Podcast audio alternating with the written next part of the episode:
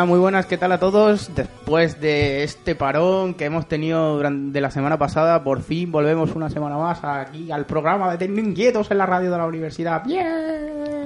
Sí, hemos tenido aquí una semanilla de parón, los problemas que hemos tenido porque no pudimos grabar en su día, pero no pasa nada, ya hemos vuelto otra vez a la carga con noticias y novedades que traemos a- hoy para vosotros. ¡Bien! Bueno, pues adelante, ¿no? Sí, sí, sí, sí.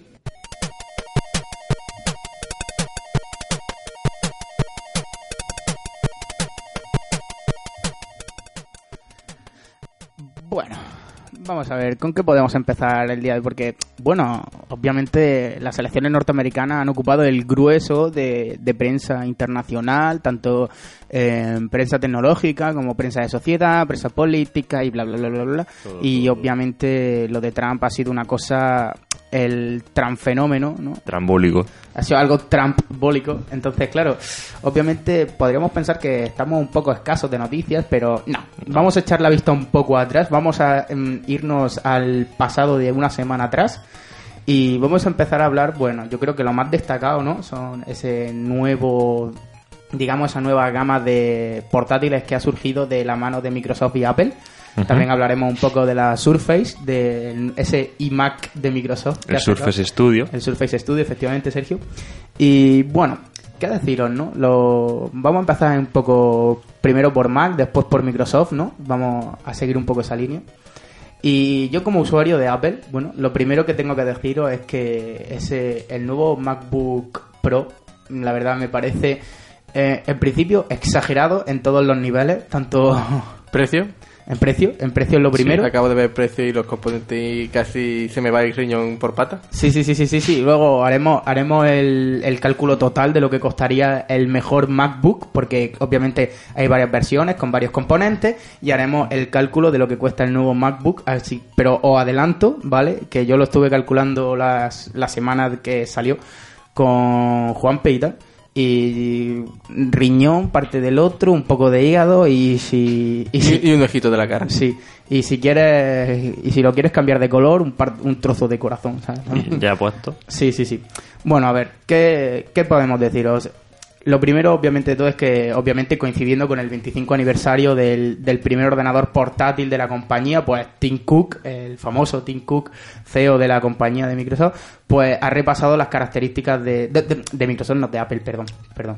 De, de Apple, ¿vale? Pues eh, Tim Cook repasó en la, en la en, el discurso de presentación, eh, digamos, la trayectoria en que han seguido los portátiles Apple desde que se creó el primero hasta lo que hemos tenido hasta ahora, el MacBook Pro, si no me equivoco, de mediados de 2015, de 15 pulgadas fue el último. Y nada, eh, tras este pequeño paso por la historia de la compañía y de su trayectoria en el mundo de los portátiles, pues ya procedieron a presentar el MacBook Pro de 2016 que la verdad sorprendió a muchos, disgustó a otros muchos y otros tantos se vieron un poco indiferentes, pero mm, lo principal es que el titular con el que me he despertado esta mañana es que a mm, Apple le han llovido críticas de sus propios fans, de sus propios proveedores y de sus propios, digamos, mm, Séquito. Sí, sí, Sí, sí, sí. de sus acólitos, porque no tiene otro nombre. Y, y es que eso es algo muy malo. o sea, la verdad que Apple, Apple se está resintiendo mucho de esas pérdidas que comentamos en los últimos programas de, de Tecnoinquietos, si acordáis, esas pérdidas que registraban con el iPhone 7 y que le hicieron perder bastante confianza en inversión y en capital y por lo tanto se tradujo en pérdidas de millones trimestre tras trimestre Bueno. viendo cómo caían Samsung y Apple. Pérdida. ¿Vosotros habéis visto ya el cálculo me- más o menos de cuánto cuesta fabricar el iPhone 7? Sí, lo estuve viendo el otro día. Sale en torno a 250 Il- il- dólares. Ilumíname, por favor, Juno. Lo que acaba de decir Sergio, unos 250 y poco dólares. Frente a los 600, 700 que costaba, ¿no? Te cuesta unos 600, 700 dólares. 250 son de las piezas. Ya en montaje, más el software, obviamente, de Apple. O sea que el, el logo el logo de la manzana es un sinónimo de tu riñón, ¿no? O sea, te compras un Apple y te cortan un cacho de, Ay, de ay. riñón de manzana. Bien, efectivamente. Bueno, Pues a ver, las especificaciones, vamos a seguir un poco con el nuevo Mac. Las especificaciones no son gran cosa, la verdad, obviamente mm, mejoran bastante. Lo que vienen siendo los modelos de 13 pulgadas no son nada del otro mundo. Eh, eh, obtenemos de procesador un, un i5 bastante normalucho de quinta generación, así que no, de sexta no, de, de sexta no, Sergio. ¿Han bajado a quinta? Han, sí, se- han subido a quinta, el mío es de cuarta. Sí, pero estoy de 2012. No, el mío es de 2011. Pero me lo pone. O sea que... Bueno, mejor, mejor te lo pones. No, el mío, Bueno. el mío, el mío es de 2011, pero para, para que veas, o sea, que te digo que no, que, que es de quinta. Oh, Dios mío. serio, Yo también creía que era de sexta, pero no, era de quinta. Oh, my No, God. se- según he comprobado en varias webs, dicen que es de quinta, que ya- y son varias, la, así de claro te lo digo. Pero vamos, que sea de cuarta, sea de quinta, nos, nos, nos mantenemos en el margen de los 2,9, 2,8 gigahercios, que es a los que llega, por ejemplo, mi Mac. O sea, mi Mac llega a esos, a esos hercios ya es un, un i5 de cuarta. ¿Overclockeado o sin overclockeado? Sin, Sí, overclock, sí, sí, sin, sin overclockear, Apple no te va a dejar hacer eso. Después con Turbo Boost, pues llegamos a las cifras de 3,1 y 3,3, lo que es normalito en un Turbo Boost de un i5. Y un punto, un punto que me gusta muchísimo, un punto que me gusta muchísimo es el aumento de RAM, algo, algo muy significativo para los usuarios de Mac que nos, veíamos abocados a la ruletita de colores porque se, porque como bien sabéis Mac lo que es el sistema operativo llena la RAM entera y luego claro pues si estás trabajando con muchos um, procesos y tal pues tiene que sacar y meter todo el rato y eso se traduce en la ruletita de colores y tienes que estar esperando y tal. Y dices madre mía he pagado mil pavos por un ordenador por el cual tengo que esperar algo completamente absurdo Sí es cierto que también otra de las mejoras que me gusta del nuevo MacBook Pro es que traen SSD de serie, obviamente con una capacidad bastante reducida, eh, 256 para los modelos más baratos y 512 para los para el modelo medio, por así decirlo, y conectado obviamente por PCI Express. Eh, en gráficas no, no mejoran mucho, pasan de las Intel HD Graphics a las Iris Graphics, o sea que tampoco, obviamente no son portátiles gaming ni, No. ni nada por el estilo.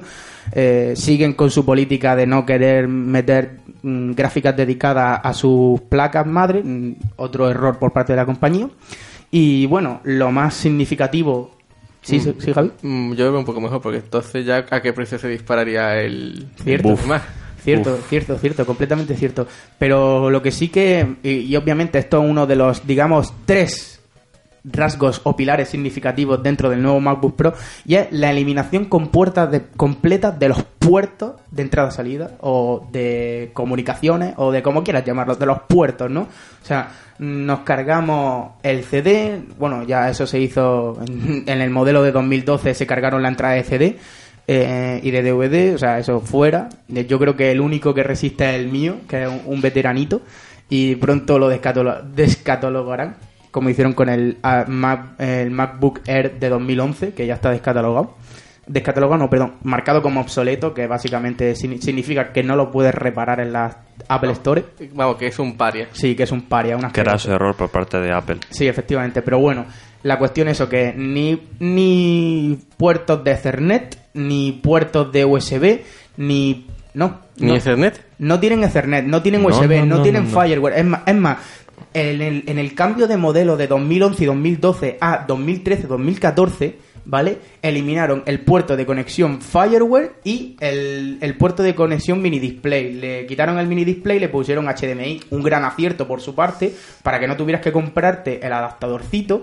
Pero es que ahora han dicho, oye, le hemos metido HDMI ¿Y por qué no vamos a volver a la política de adaptadores? Vamos a eliminar todos los puertos estándar que hay actualmente y vamos a, meterle, vamos a meterle USB tipo C.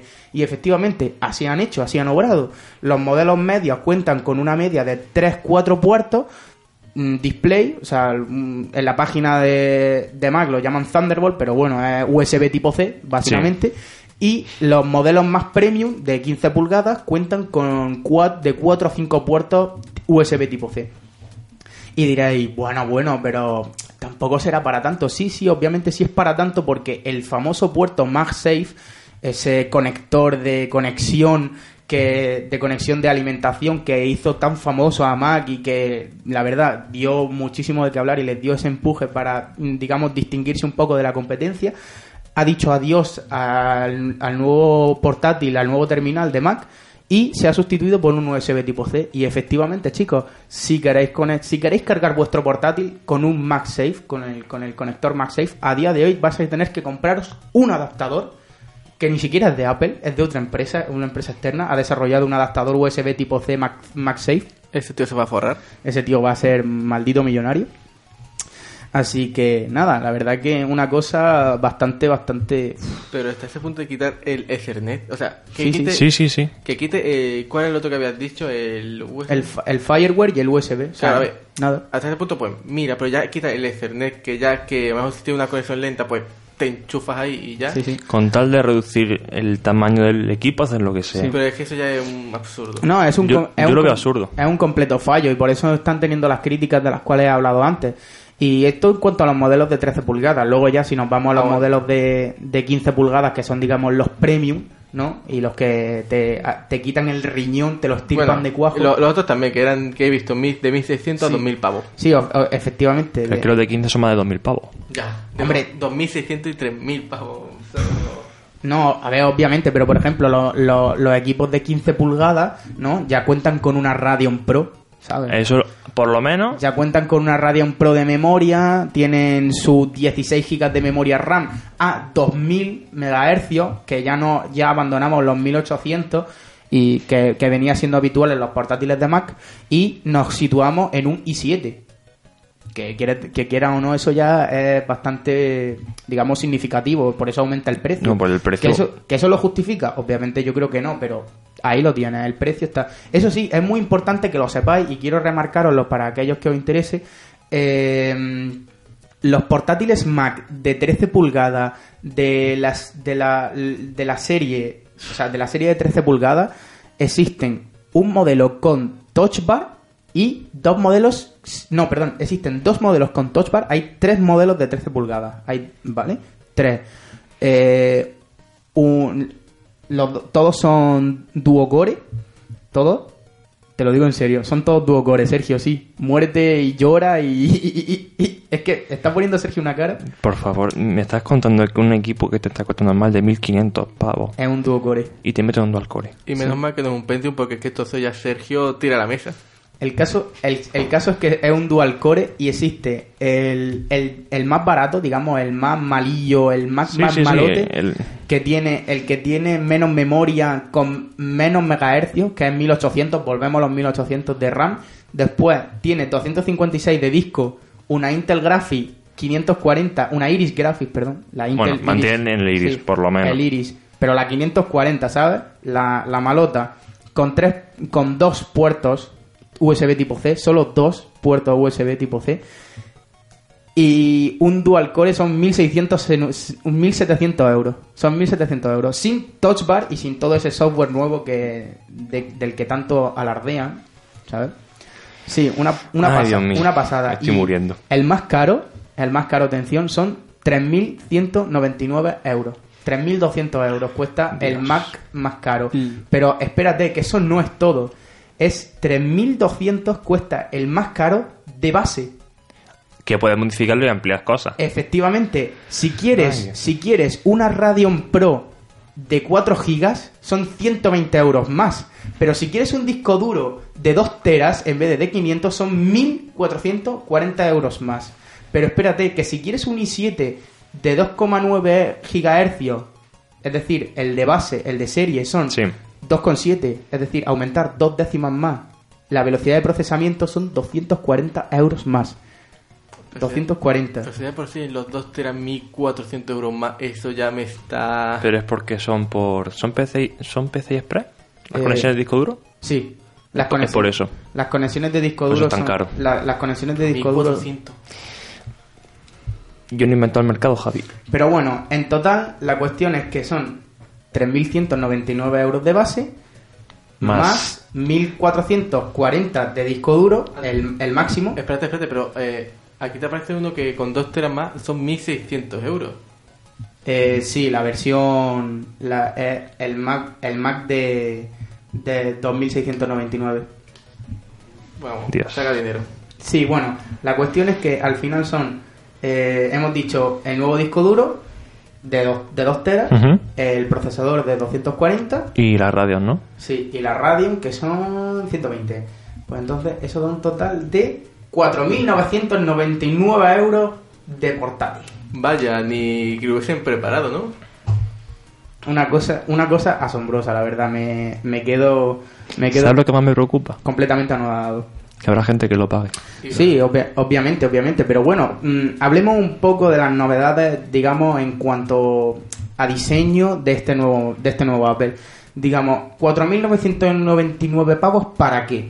Pues bueno, pues los de Apple han pensado que es conveniente que pagues este dinero por el Touch Bar, el nuevo Touch Bar que sustituye lo que nosotros, lo que los usuarios de Mac conocíamos como la barra, la barra de botones de funciones de toda la vida, la de F1, F1, F2, F3, F4 y no sé qué, que en Mac obviamente pues tenía sus accesos directos a la iluminación de las teclas, el volumen, la interacción de botones multimedia. Vamos, como cualquier otro PC. Sí, efectivamente, como cualquier Ah, otro bueno, PC. incluyendo también dentro de estos botones el escape. el escape. Efectivamente, pues ahora ha sido sustituido por un, un Apple Watch. Efectivamente, la tecnología que hay detrás de la Touch Bar es una Apple Watch. Es la misma tecnología que mueve el Apple Watch. Y básicamente, pues es una barra mm, configurable. Es una barra configurable vía software por el cual tú puedes añadir o quitar ítems, como por ejemplo, pues el escape, añadir a favoritos, eh, el ecualizador, el brillo, el subir el volumen, activación de Siri con el nuevo sistema operativo macOS Sierra. En fin, un montón de funcionalidades que dependiendo de la aplicación en la que te muevas, pues cambiarán unas u otras, o podrás añadir funcionalidades, otras, unas más, otras menos, en fin. Es configurable según la aplicación en la que te muevas. Por ejemplo, si estás con una aplicación de sonido como el Audacity o como, bueno, aplicaciones, Audacity no porque, digamos, creo que es software libre, pero...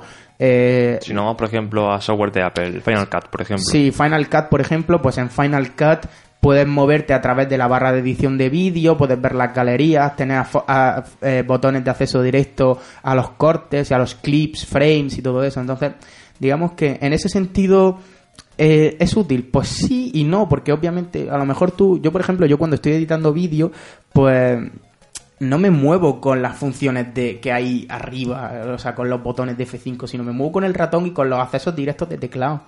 Entonces, digamos que yo creo que eso habría eh, esta idea del touch bar habría estado bien, pero posicionarlo en otro sitio, ¿no? Yo, a lo mejor más cerca del trackpad o al lado del ratón, no sé, algo de eso. No sé. Yo lo habría puesto en otro sitio, la verdad. Una segunda, una pantalla al lado de la del touchpad.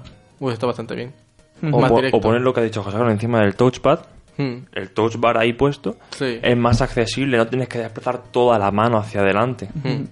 Hombre, una de las fotos, obviamente una de las funcionalidades más importantes de esta Touch Bar sin duda es la integración con las aplicaciones nativas de Mac, como Fotos y, y Foto y Movie, GarageBand y todas estas que son nativas y que te vienen preinstaladas con el sistema operativo. Obviamente tienen una integración total y completa y te añaden una funcionalidad increíble. obvi- obviamente, como siempre y así es como funciona Mac, eh, todo es maravilloso dentro de su ecosistema. sea, Entonces es lo, es lo que hay. Pero bueno, así a grandes rasgos yo la verdad me siento bastante decepcionado porque es un portátil muy caro para lo poco que ofrece.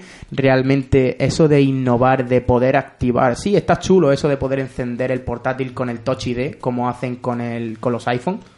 Se ha confirmado que va a ser a través del Touch ID. Sí. Tienen Touch ID, además tienen eh, confirmación de pago con Touch ID, es decir, tú cuando haces una transición bancaria en el iPhone puedes usar Touch ID para, para vincular tu firma digital con tu huella dactilar, entonces te, te cercioras de que eres tú y permiten el pago, pues aquí lo mismo, o sea... Vale. ¿Y lej- qué pasará cuando se, eso se raya un poquito? o no lo sé, la verdad, pero... Magia borras. ¿Apagado y encendido constantemente o no se llegará ni a encender?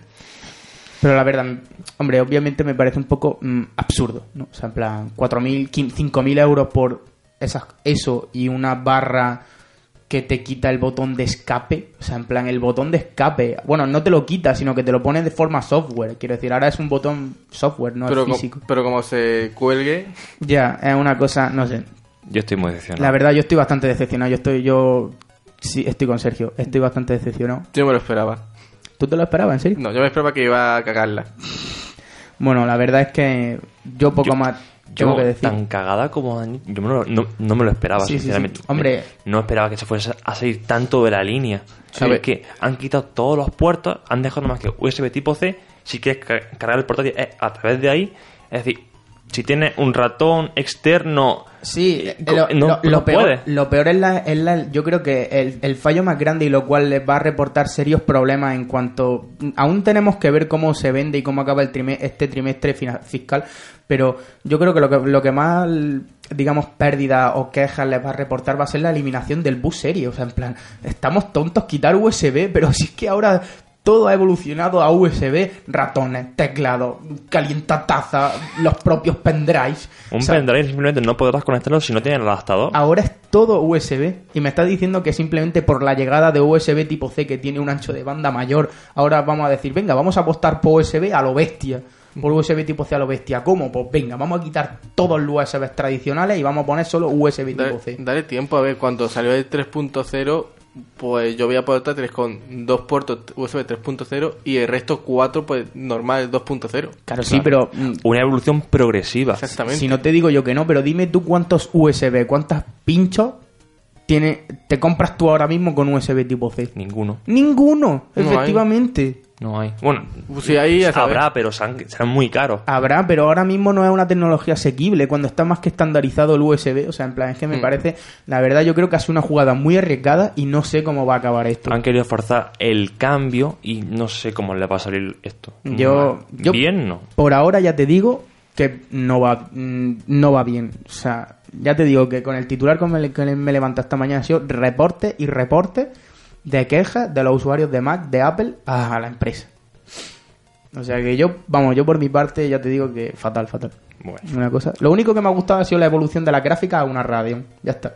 Pero eso era el modelo de 15 pulgadas. Bueno, ese es el modelo de 15 pulgadas, efectivamente. O pagando extra. Exactamente. O sea, que- es que- Increíble. Es que es una cosa.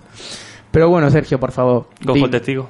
Coge el testigo y danos un poco de esperanza. Para, Danos algo más bonito. recu- Sí, sí. recupera nuestra esperanza en el mundo de la informática porque creo que Microsoft se ha sacado las porungas. Yo, sinceramente, estoy muy contento con lo que han sacado. Yo estoy bastante contento. Espero que no defraude, porque aún no hay modelos tan físicos. Solamente han En plano. son diseños y uno de exposición que lo sacaron para la prensa y poco más. Cuando lo anunciaron, ya está. Ya, ya sabemos lo que pasa con los modelos de exposición. Nunca te puedes fiar Por mucho. eso, aún yo no, quiero- no quiero decir nada.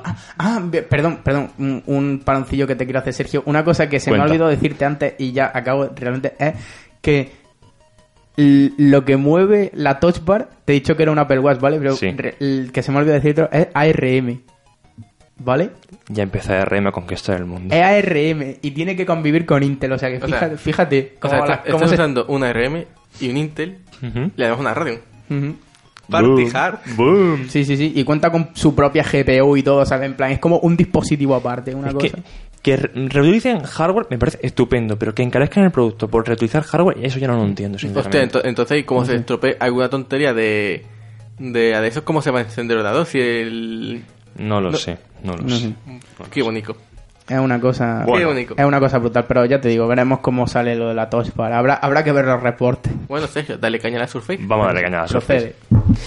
Tenemos que Microsoft sacó hace dos semanas dos productos nuevos. Tenemos el Surface Book, que es lo que ya conocemos, la tableta por- barra portátil, y el Surface Studio.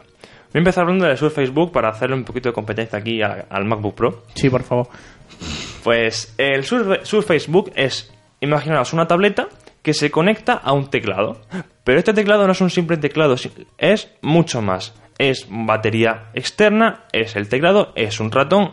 Tiene también ahí donde alojar el pen, pero el lapicito, el stylus, pero también se puede tener aparte. Y también te integra en lo que es el teclado la tarjeta gráfica dedicada, porque te viene con tarjeta dedicada, y más memoria externa. Vamos, Marav- Maravilloso. Todo en, el, en el- lo que sea la parte de teclado nueva, que está fuera de lo que es tableta. vamos, una tablet con, con hardware de portátil, ¿no? Más o menos. Es un invento muy versátil, porque Ahora voy a seguir contando. Es Sí, que sí, sí, es porque bastante- la, cosa, la cosa es que tú, mm, tú no estabas, pero Sergio y yo cuando vimos el vídeo de presentación, que lo vimos con Juanpe, Sí, sí, vamos, sí. fue una cosa maravillosa, porque es que luego tú la encajabas, la doblabas, le dabas la vuelta, la, hacías unas cosas, una, una virguería. lo que te dé la gana Era con ella. el maldito circo del sol con tu tablet, ¿sabes? Y la cascadita que soltó el señor de el señor de .net. Ah, ma- nada, maravillosa. Tuvimos que fregarla con, con tres fregonas y gastamos tres cubos, pero muy bien. Ahora, ahora está unia seca. Bueno, bueno. Pues os sigo contando. En esta vez no han quitado ningún USB, siguen estando los puertos USB. Tiene también la tarjeta y han incluido el puerto, el Thunderbolt, ¿vale? Han incluido Thunderbolt. ¡Wow! ¡Wow! O sea, tengo. Espera, ¡wow! Lo que Para la música. Para la música, que se pare todo. ¡Guau! Sí, sí, sí. ¡Qué fuerte! O sea, en plan, era una cosa. Ya puedes darle a la música otra vez, Mario, gracias. o sea, te lo digo en serio. O sea, era una cosa, una cosa que era algo súper exclusivo de Apple, Sí, pero sí, en plan, firmado por un súper convenio mega blindado con 30 ejércitos de abogados. Y ahora de repente. De verdad, es una Toma. cosa La pasta. impresionante. Pues me parece muy bien porque esto va a ampliar más el ecosistema que es compatible Sí, Microsoft. y sobre todo porque, madre, por el amor de Dios, la tecnología Thunderbolt ya necesitaba un impulso. O sea, en plan, con lo rápida que es esa maldita Es que tecnología. va por luz. No solo por luz, es que es el, el ancho de banda, tío. 25, gi- 20 gigabits por segundo. O sea, en plan, ¿tú sabes lo que es eso? Sí, me, me, me da una idea. O sea, y encima, lo mejor de todo es que ahora por fin vamos a tener una industria de monitores Thunderbolt. Por fin. ¿Tú sabes cómo se ve esa mierda? No, no ¿Tú lo sé. sabes cómo se, pues se ve de lujo? Y ahora un pequeño detallito a comentar. La Surface Book tendrá una autonomía de 16 horas con un uso medio. O sea, vamos, Agarraos donde podáis. vamos a estar haciendo ahí leyendo, escribiendo cositas, mirando en la clase y 16 horas. eso es lo que, me- lo que a mí me dura el móvil. Eh, bueno, el móvil no, la tablet apagado. Apagado. En stand-by. Es decir, han aumentado un montonazo la autonomía. Gracias, Microsoft, gracias.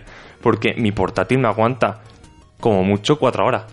Yo no sé vosotros, pero me aguanta 4 horas usándolo. Bueno, ¿y cómo dices que van las baterías? Eh, La, eh, la batería es todo integrado, va todo integrado. Se, se enseñó una imagen del despiece y se ve como la parte de lo que es el teclado. En el centro está lo que es hardware, la tarjeta gráfica dedicada, los- las memorias NAND del disco duro SSD. Y rodeando todo eso está la batería, batería, batería, batería, todo batería, todo batería, para poder dar toda esa autono- autonomía. una batería bateriada. Y, y el tema de la ventilación, porque te digo una cosa, Tim Cook hizo un super énfasis en la nueva ventilación del nuevo Apple, Sí. pero te digo una cosa, eh, estás viendo aquí en el estudio, ¿no? O sea, estamos Sí. aquí donde estamos grabando, en nuestro estudio super chachi guay, pues estás viendo mi Mac, ¿no? Estás viendo, no, no, no, no lo toques, de eso luego, ¿vale? Cuando, cuando tengamos que ir a por el extinto. Eh, estás viendo, estás viendo que mi Mac pues tiene sus puertos, sus cosas, no sé qué, Sí. pero te lo enseño por debajo, no tiene ventilación. No, no, no. ¿Y por dónde sale el aire? Vamos, tiene menos ventilación que ¿Sabes una por Play dónde 4, sale el ¿no? aire? Por aquí. Por aquí. ¿En serio? ¿Por dónde está la Sí, pantalla? por donde está la pantalla. Pues ahí tiene, ahí tiene la boquilla de ventilación, pero espérate, que se supone que, bueno, Tim Cook dijo que tenía un nuevo sistema ciclón super guay, super refrigerado de la hostia, que es súper tormentoso de la leche, pero sigue sin tener ventilación. O sea, siguen sin tener rendijas de ventilación los Mac. O sea, ¿cómo, Pues- cómo ha competido Microsoft en este ámbito? Rejillas por todos lados. ¿En serio? Sí, sí, sí. Tú coges lo que es la, lo que es la pantalla táctil y todo el perfil, Sí.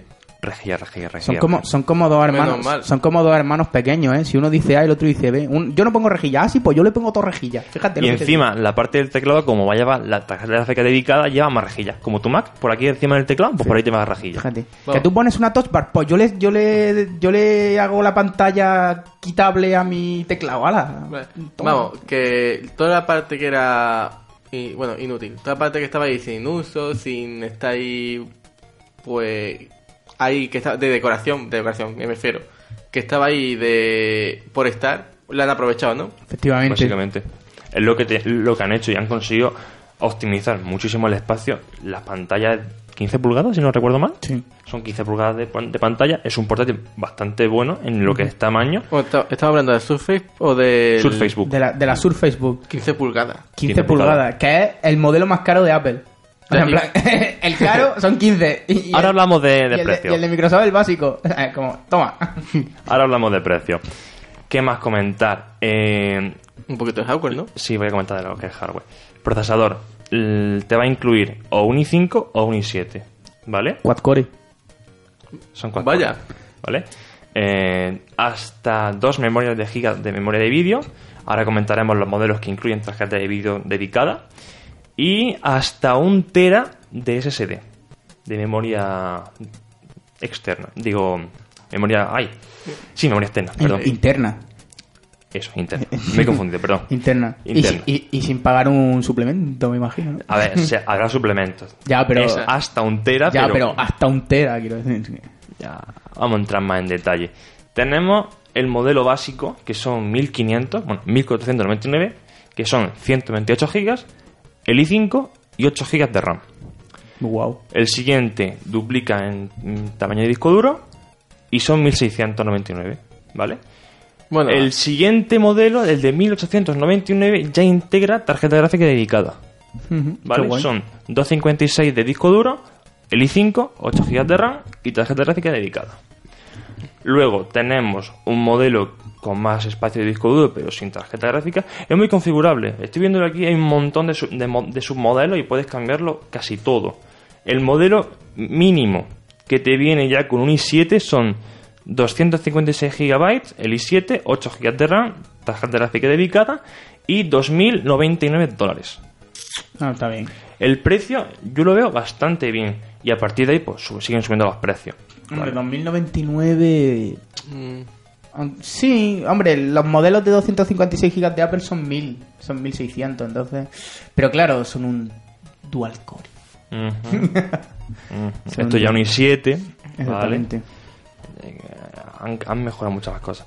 La tarjeta gráfica que va integrada según el modelo que te, que te compres es una NVIDIA GTX 965, ¿vale? O sea, que te trae una, una tarjeta decente. Es bastante decente. Sí, No- que, po- que podrás jugar al COD 4 sin problema. Sí, sí, sí. Los no- cuatro y a bastante de los triple A que han salido últimamente. ¿Qué más comentaros? Del Surface Book, mm, las bisagras, como ya sabéis, del modelo que sacaron hace un año han desaparecido. No hay bisagras. Es el panel este extensible como las pajitas o algo por el estilo. Está muy bien. Y garantizan que eso se- no se rompe tanto como las bisagras. Muchos portátiles a mí me han pasado la bisagra, sobre todo de la izquierda, no sé por qué, se acaba partiendo. Más misterio de la vida. Pues No. con esto se, se espera que no se rompan tanto. La mía izquierda también está partida. La de izquierda, ¿verdad? izquierda. No se sabe por qué. Siempre se rompe el de la izquierda. Cosas que pasan, la vida. Bien.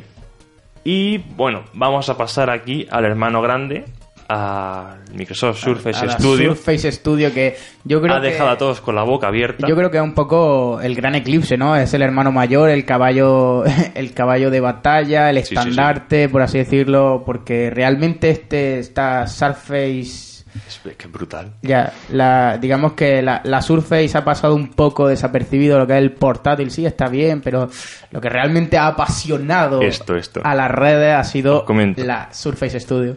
Es una pantalla de 28 pulgadas. 28 pulgadas, todo táctil. Una calidad de, de, de color Eh, bastante buena. resolución 4K, creo, Un poquito más de 4K. 4K y medio. Cuatro y, y pico. No sé cuál es el pico, ¿vale? Sí. Porque no es una pantalla 16 noveno. No. ¿Vale? Es 3...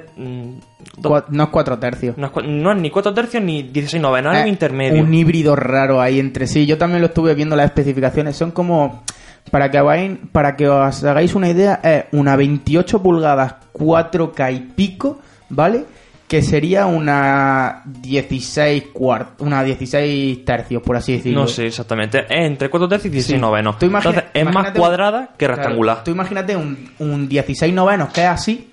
Rectangular. Y 4 tercios que es así, eh, perdón, es así, ¿no? Más cuadrático. Sí, más cuadraico. Pues imagínate un 16 cuartos, un 16 tercios, ¿no? Algo intermedio.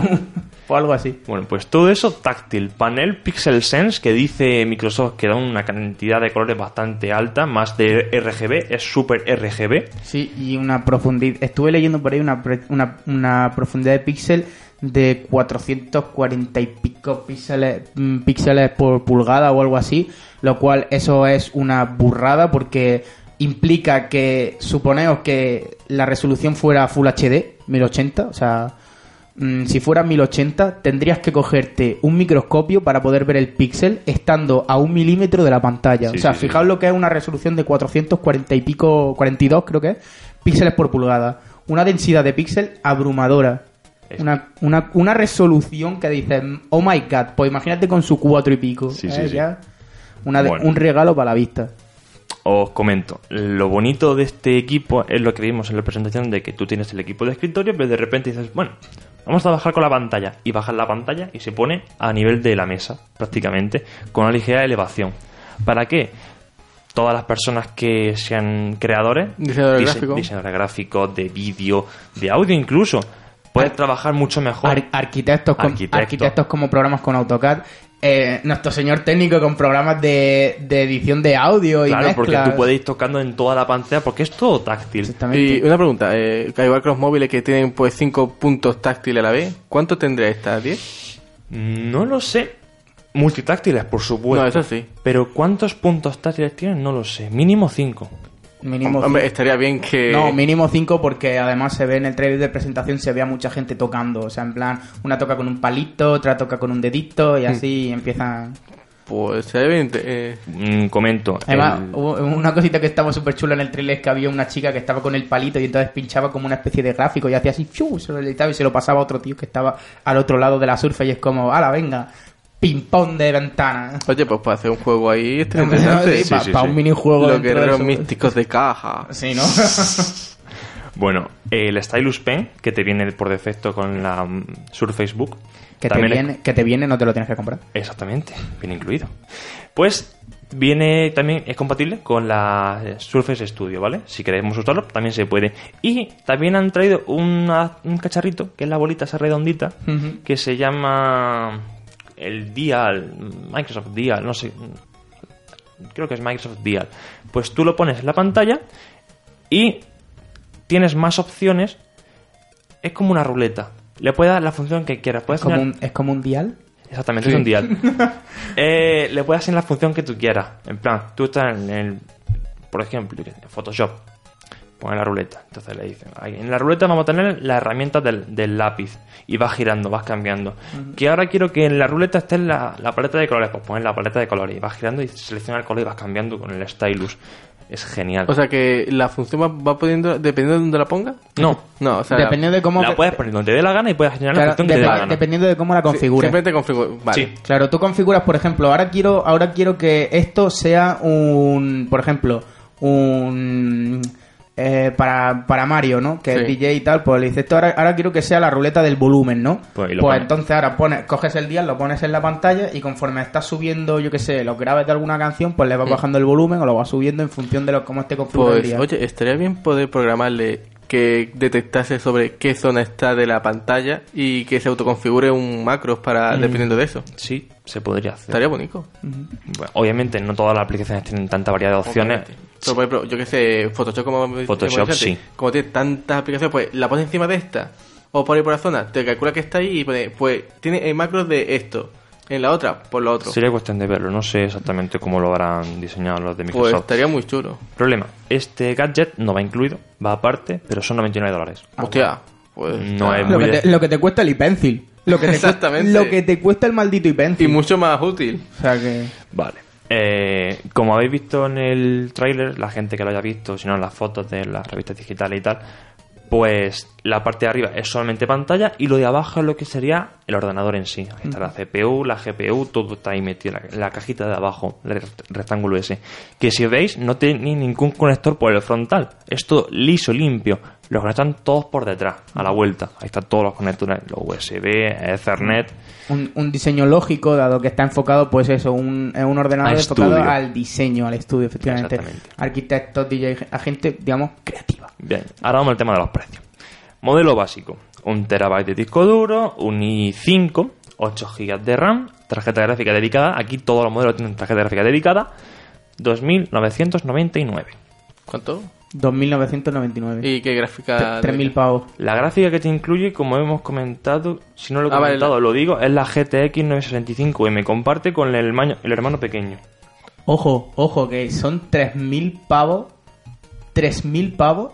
O sea, 2.000 menos que el Mac el MacBook 2016 Pro. más caro. El más y, caro. y, y ahora con mejores cosas. Y, y es un pantalluco de 28 pulgadas. Una gráfica importante. Una gráfica portátil y un procesador, un quad core. Quad, quad core. Un quad Empecemos core. por quad core. Vale. Ah, aclaro lo, lo dicho. Es la GTX 965M, los dos primeros modelos. El último sube a una GTX 980. Coño, es una La, 980. la, la de 3000. No, el, el modelo superior, ahora lo comentaré, Vale. es más caro. Bueno, tío, pero una, una, 9, una 980. eso ya- Son cosas bastante buenas. ¿Y cuánto sube el precio en eso? Ahora, ahora- ahora lo comento, sube bastante. Bueno. Una un pequeño inciso. Los procesadores son de sexta generación. Ah, bueno. O, o sea que además de quad core, un Son- procesador moderno. Sí, sí, Sí. sí, sí. No sé qué le ha pasado a Apple con... no sé. Bueno, también han quitado el USB, se le ha ido la pinza. No, prosi- sí, totalmente. prosigamos. Se le ha ido. A ver. Eh, viene de serie con Windows 10 Pro. No es Home, es la Pro. O sea, la buena, buena. la buena. Sí. Y te viene con Wi-Fi integrado, Bluetooth. eh, ¿Qué más? Te viene con el teclado Surface, el ratón Surface, O sea, sin extra de cargo. Sí, con todos los cachivaches. Todos los accesorios. O sea, el, lo que se considera un equipo básico, todo incluido. todo incluido. Vamos, que es, es la Barbie con el coche, la casa y el Ken. Ahí estamos. Maravilloso. Yo creo que el precio no es tan descabellado cuando ves todo lo que tiene, ¿eh? No, para nada. Javi se me da. Con la metáfora de la Barbie la ha encantado. Vale, sigamos con los precios. Teníamos el modelo de 2999, ¿vale? Y ya el siguiente, el hermanito mayor, sube bastante más. Porque tenemos el problema de que pasa de un i5 a un i7. bueno, pero eso es comprensible. Y encima a una, a una 980, o sea que... No, este no sube a 980. ¿No? Este es el segundo modelo. Subiría hasta los 3499. 3.499. ¡Guau! 1.500 euros menos. Vale, son 16 GB de RAM, un tera de disco duro, el i7 ya he comentado, la gráfica se mantiene eh, por ese precio. Y ya el tope, El tocho. el tope de gama son 2 terabytes de disco duro, el i7, 32 GB de RAM A la y la 980. precio. Y 4.199. Además, dólares. más barato que el. ¡Guau! Apple. 900 pavos menos que el Apple. Y, su- y muchísimo más potente. Y muchísimo. Mucho más potente, tiene casi todos los accesorios, menos el dial. Que Vale. sería es una pijotada, Si verdad. es lo suyo, si viniese ya con el dial, Vamos, sería lo suyo. Ahí sería completamente la poronga entera. Y tanto. Pero bueno, la verdad es que me llama mucho, me llama mucho la atención que mm, Microsoft. ¿Qué Dame tu opinión. Y bueno, y tú también. La verdad, el- la noticia que hemos leído esta mañana de la escasez de pantallas, Sí. de la escasez de pantallas pequeñas y por qué las empresas están apostando, por ejemplo, eh, bueno, no sé si lo sabéis, pero curiosamente eh, con las navidades a la vuelta de la esquina, pues se ha anunciado que los portátiles sufrirán de precio, una subirán de precio, ¿no? o sea, los portátiles, los, los- Sí, tanto sí, los gaming como los de trabajo, suben de precio porque las fabricantes de pantallas para estos dispositivos, las de pantallas pequeñas, eh, están teniendo eh, una reducción en su, digamos, ancho de fabricación. La verdad, no sabemos por qué, yo por lo menos no. Pero las empresas están apostando por eh, crear pantallas de televisión porque se supone que les dan más beneficios. O sea, pantallas más grandes les dan más beneficios y las pantallas pequeñas les están reportando pérdidas. Yo creo que viene bien porque les cuesta más fabricar una pantalla pequeña con la resolución de una pantalla grande. Creo No, que sí, viene de ahí, eh, creo. Eso es completamente lógico, pero por ejemplo, ¿qué, qué ha pasado? Que empresas como Apple han sido una de las más dañadas porque ahora está pensando en trasladar su fabricación de Quantum, de Quanta Computer, que es la empresa a la que le compra las pantallas, Sí. a Foxconn.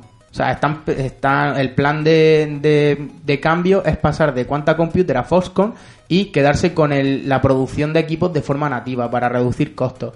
Obviamente esto es una jugada inteligente, pero quiero decir, Algo tardía, ¿no? Algo ha tenido que ver, algo ha tenido que ver el rollo de Microsoft, el por qué han apostado por este, y por qué han tardado tanto en, cre- en sacar su propio versión del iMac.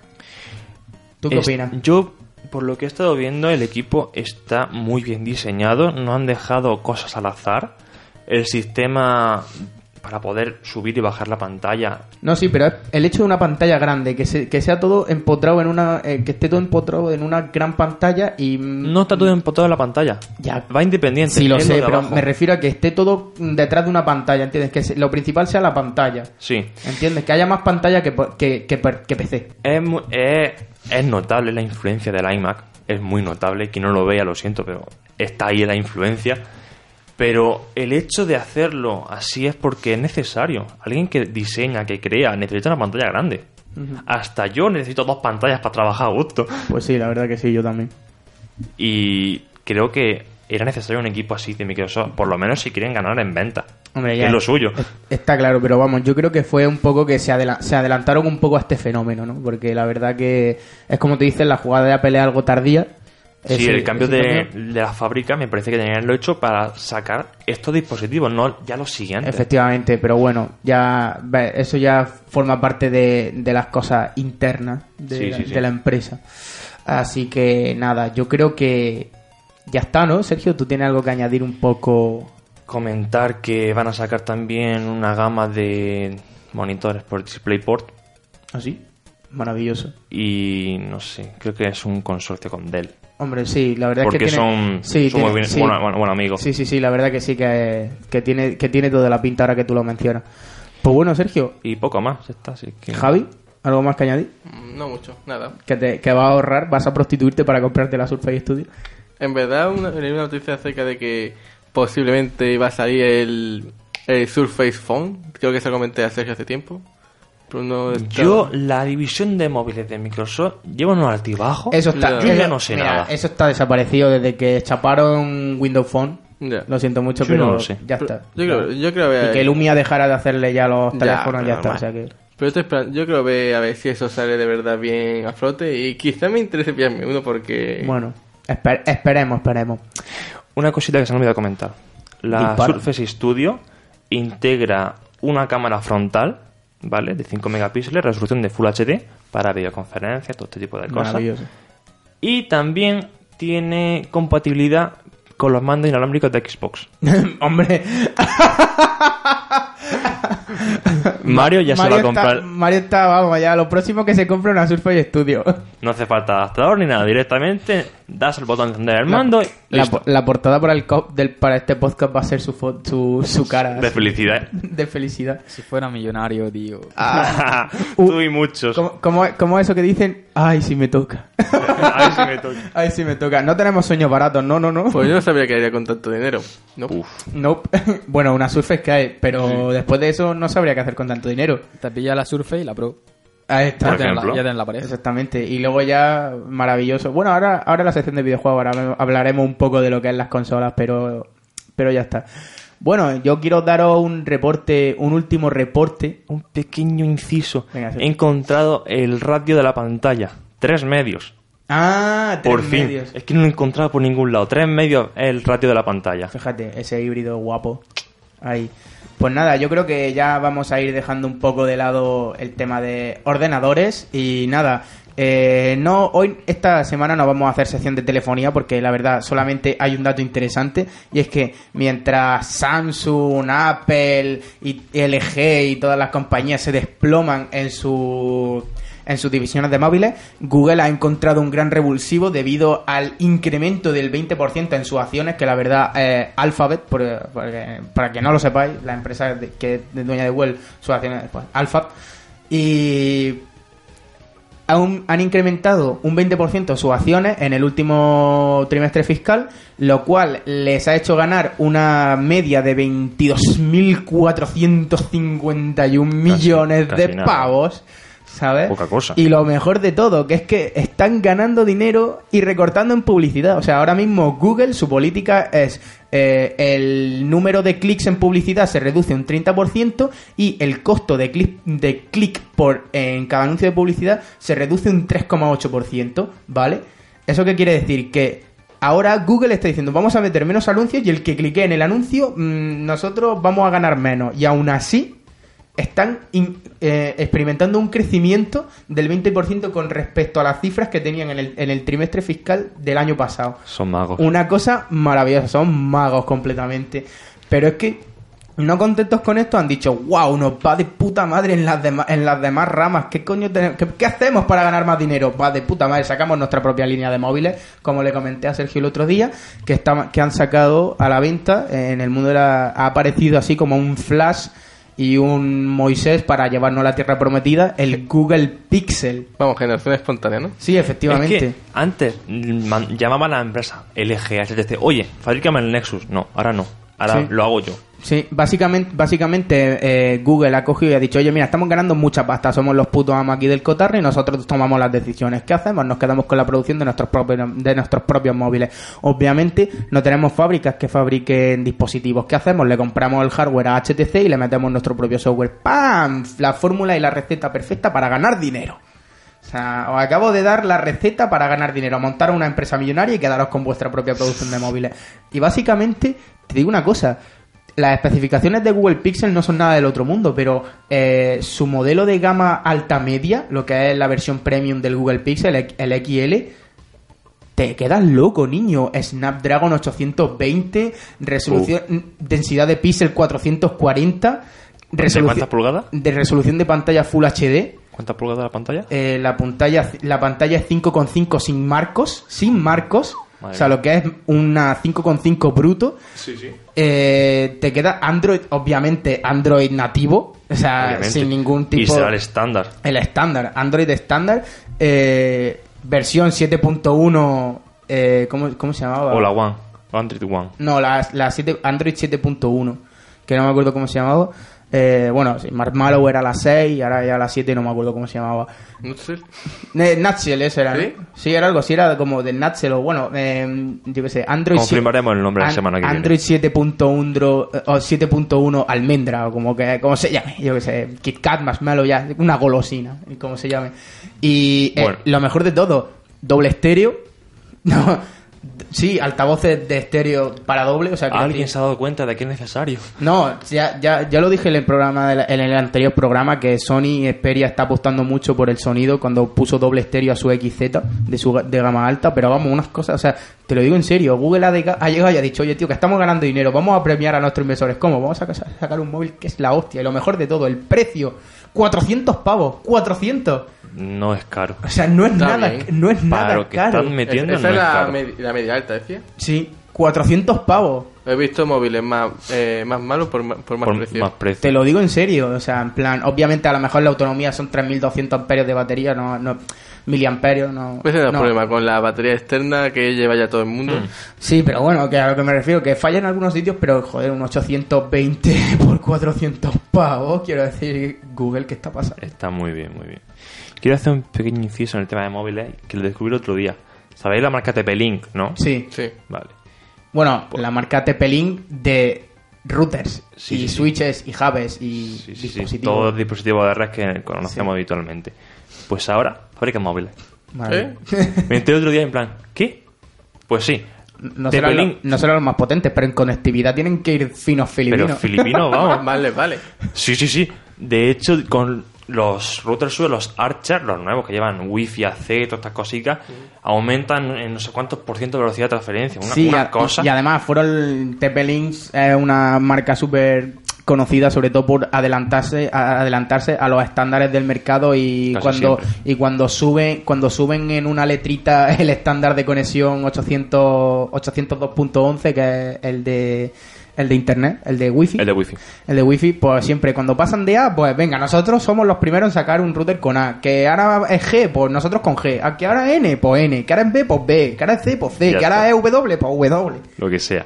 Se está rumoreando el AD. Sí, el AD es el nuevo, la verdad. Se lo está está, lo rumoreando está ya. petando. ¿Cuántos son ya? ¿Qué pasa? ¿De 54 a qué? ¿A 60 y pico? ¿70 y pico? Yo no lo 80? sé ya. Yo, la verdad yo he me- perdido la en, cuenta. en eso me he perdido la cuenta, pero, Yo me quedé en el N. pero dicen que es tope rápido, ¿sabes? Que es brutal. Pues eso. TP-Link fabrica teléfonos bajo la marca de Nefos. No sé por qué pusieron ese nombre. Nefos. Nefos Phone. Nefos, a secas. Nefos Phone. No sé, no sé. La- el juego de... No, no, No sé. no, me voy. Venga. Así que era. Pues, dejamos aquí la sección de móviles. Sí, ya está, era una, una sección muy fugaz. Ahora os dejamos con los minutitos musicales y volvemos para la esperadísima sección de videojuegos que todos queremos hablar de ella.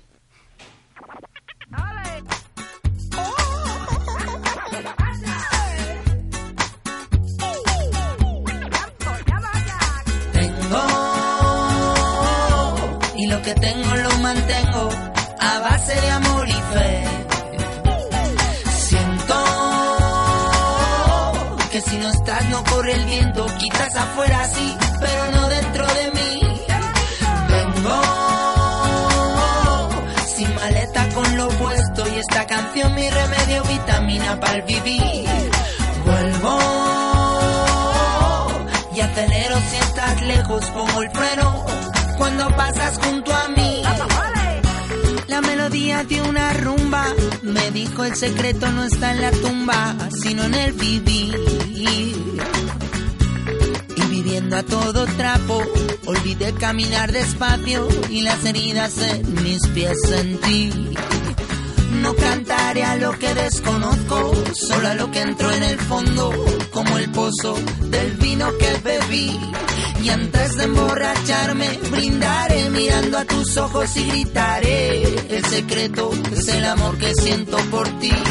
Tengo, y lo que tengo lo mantengo a base de amor y fe. Siento que si no estás no corre el viento, quizás afuera sí, pero no dentro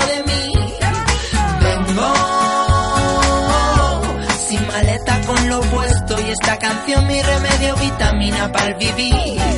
Vuelvo y acelero si estás lejos, pongo el freno cuando pasas junto a mí. La primera lección aprendí, pero olvidé el cuaderno al salir. Y en la escuela de la vida no se puede repetir. Así que voy lápiz en mano, tomando notas y callando. A veces es mejor no decir. Aprendí a alzar la vela, a aguantarla en la marea y a romper las olas del mal. Y es que el vaso medio lleno, medio vacío, mi niña, solo depende de ti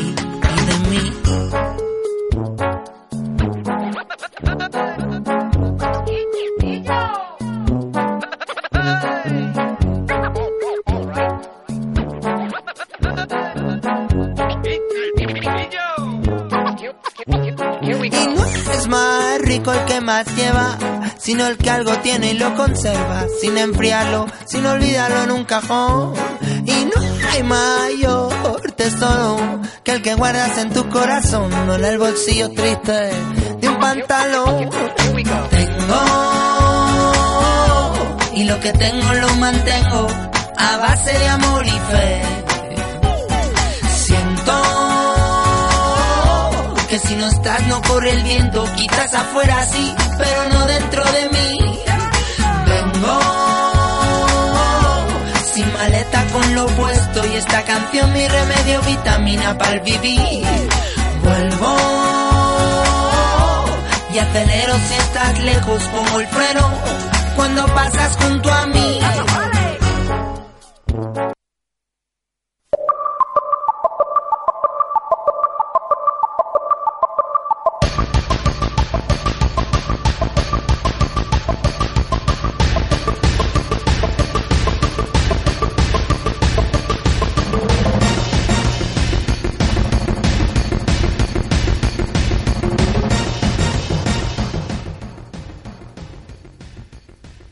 Hola, hola. Sí, que no, que es broma. Bueno, ya estamos aquí tras estos minutos musicales. Espero que haya gustado la canción de Macaco. A mí me ha gustado mucho.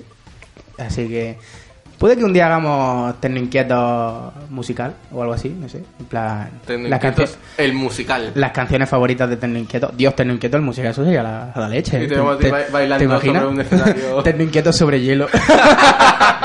Por favor, aterrizad, por favor. Sí, sí, sí. Bueno, ahí vamos a aterrizar en lo que venimos a hablar y es la sección de videojuegos.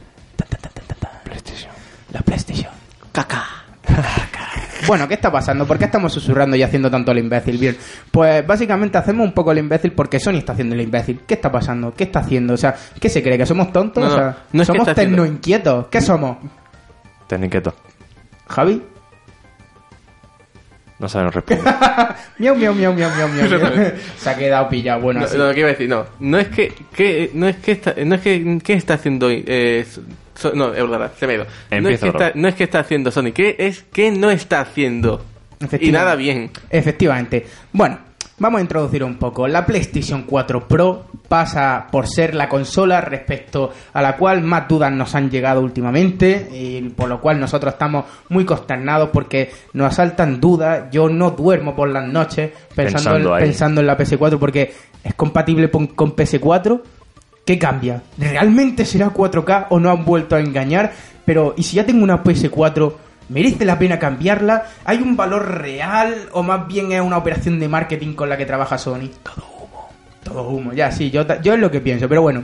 Ni siquiera con una Xbox One S no había sucedido este tema tan complicado, la verdad, porque yo sinceramente cuando vi el cambio a la Xbox One S vi que lo habían hecho bien, Re- habían compactado la consola, le habían metido un hardware mucho más potente, o sea, Han reducido el consumo. han reducido el consumo. Se nota, es cierto que el tema del que el ventilador, de que la alimentación esté integrada dentro de la consola me sigue pareciendo un poco tal que tal.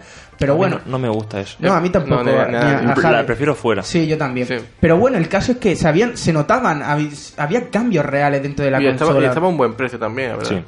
Ahí te doy la razón. Eh, exactamente, la, cuestión es que la PlayStation 4 Pro mm, supone un cambio muy grande dentro del ciclo de las consolas porque mm, ya lo dijo el CEO de Microsoft eh, en una conferencia hace unos días, eh, no se, lo dijo así de claro, se dirigió a los jugadores y dijo, no os esperéis una consola cada dos años.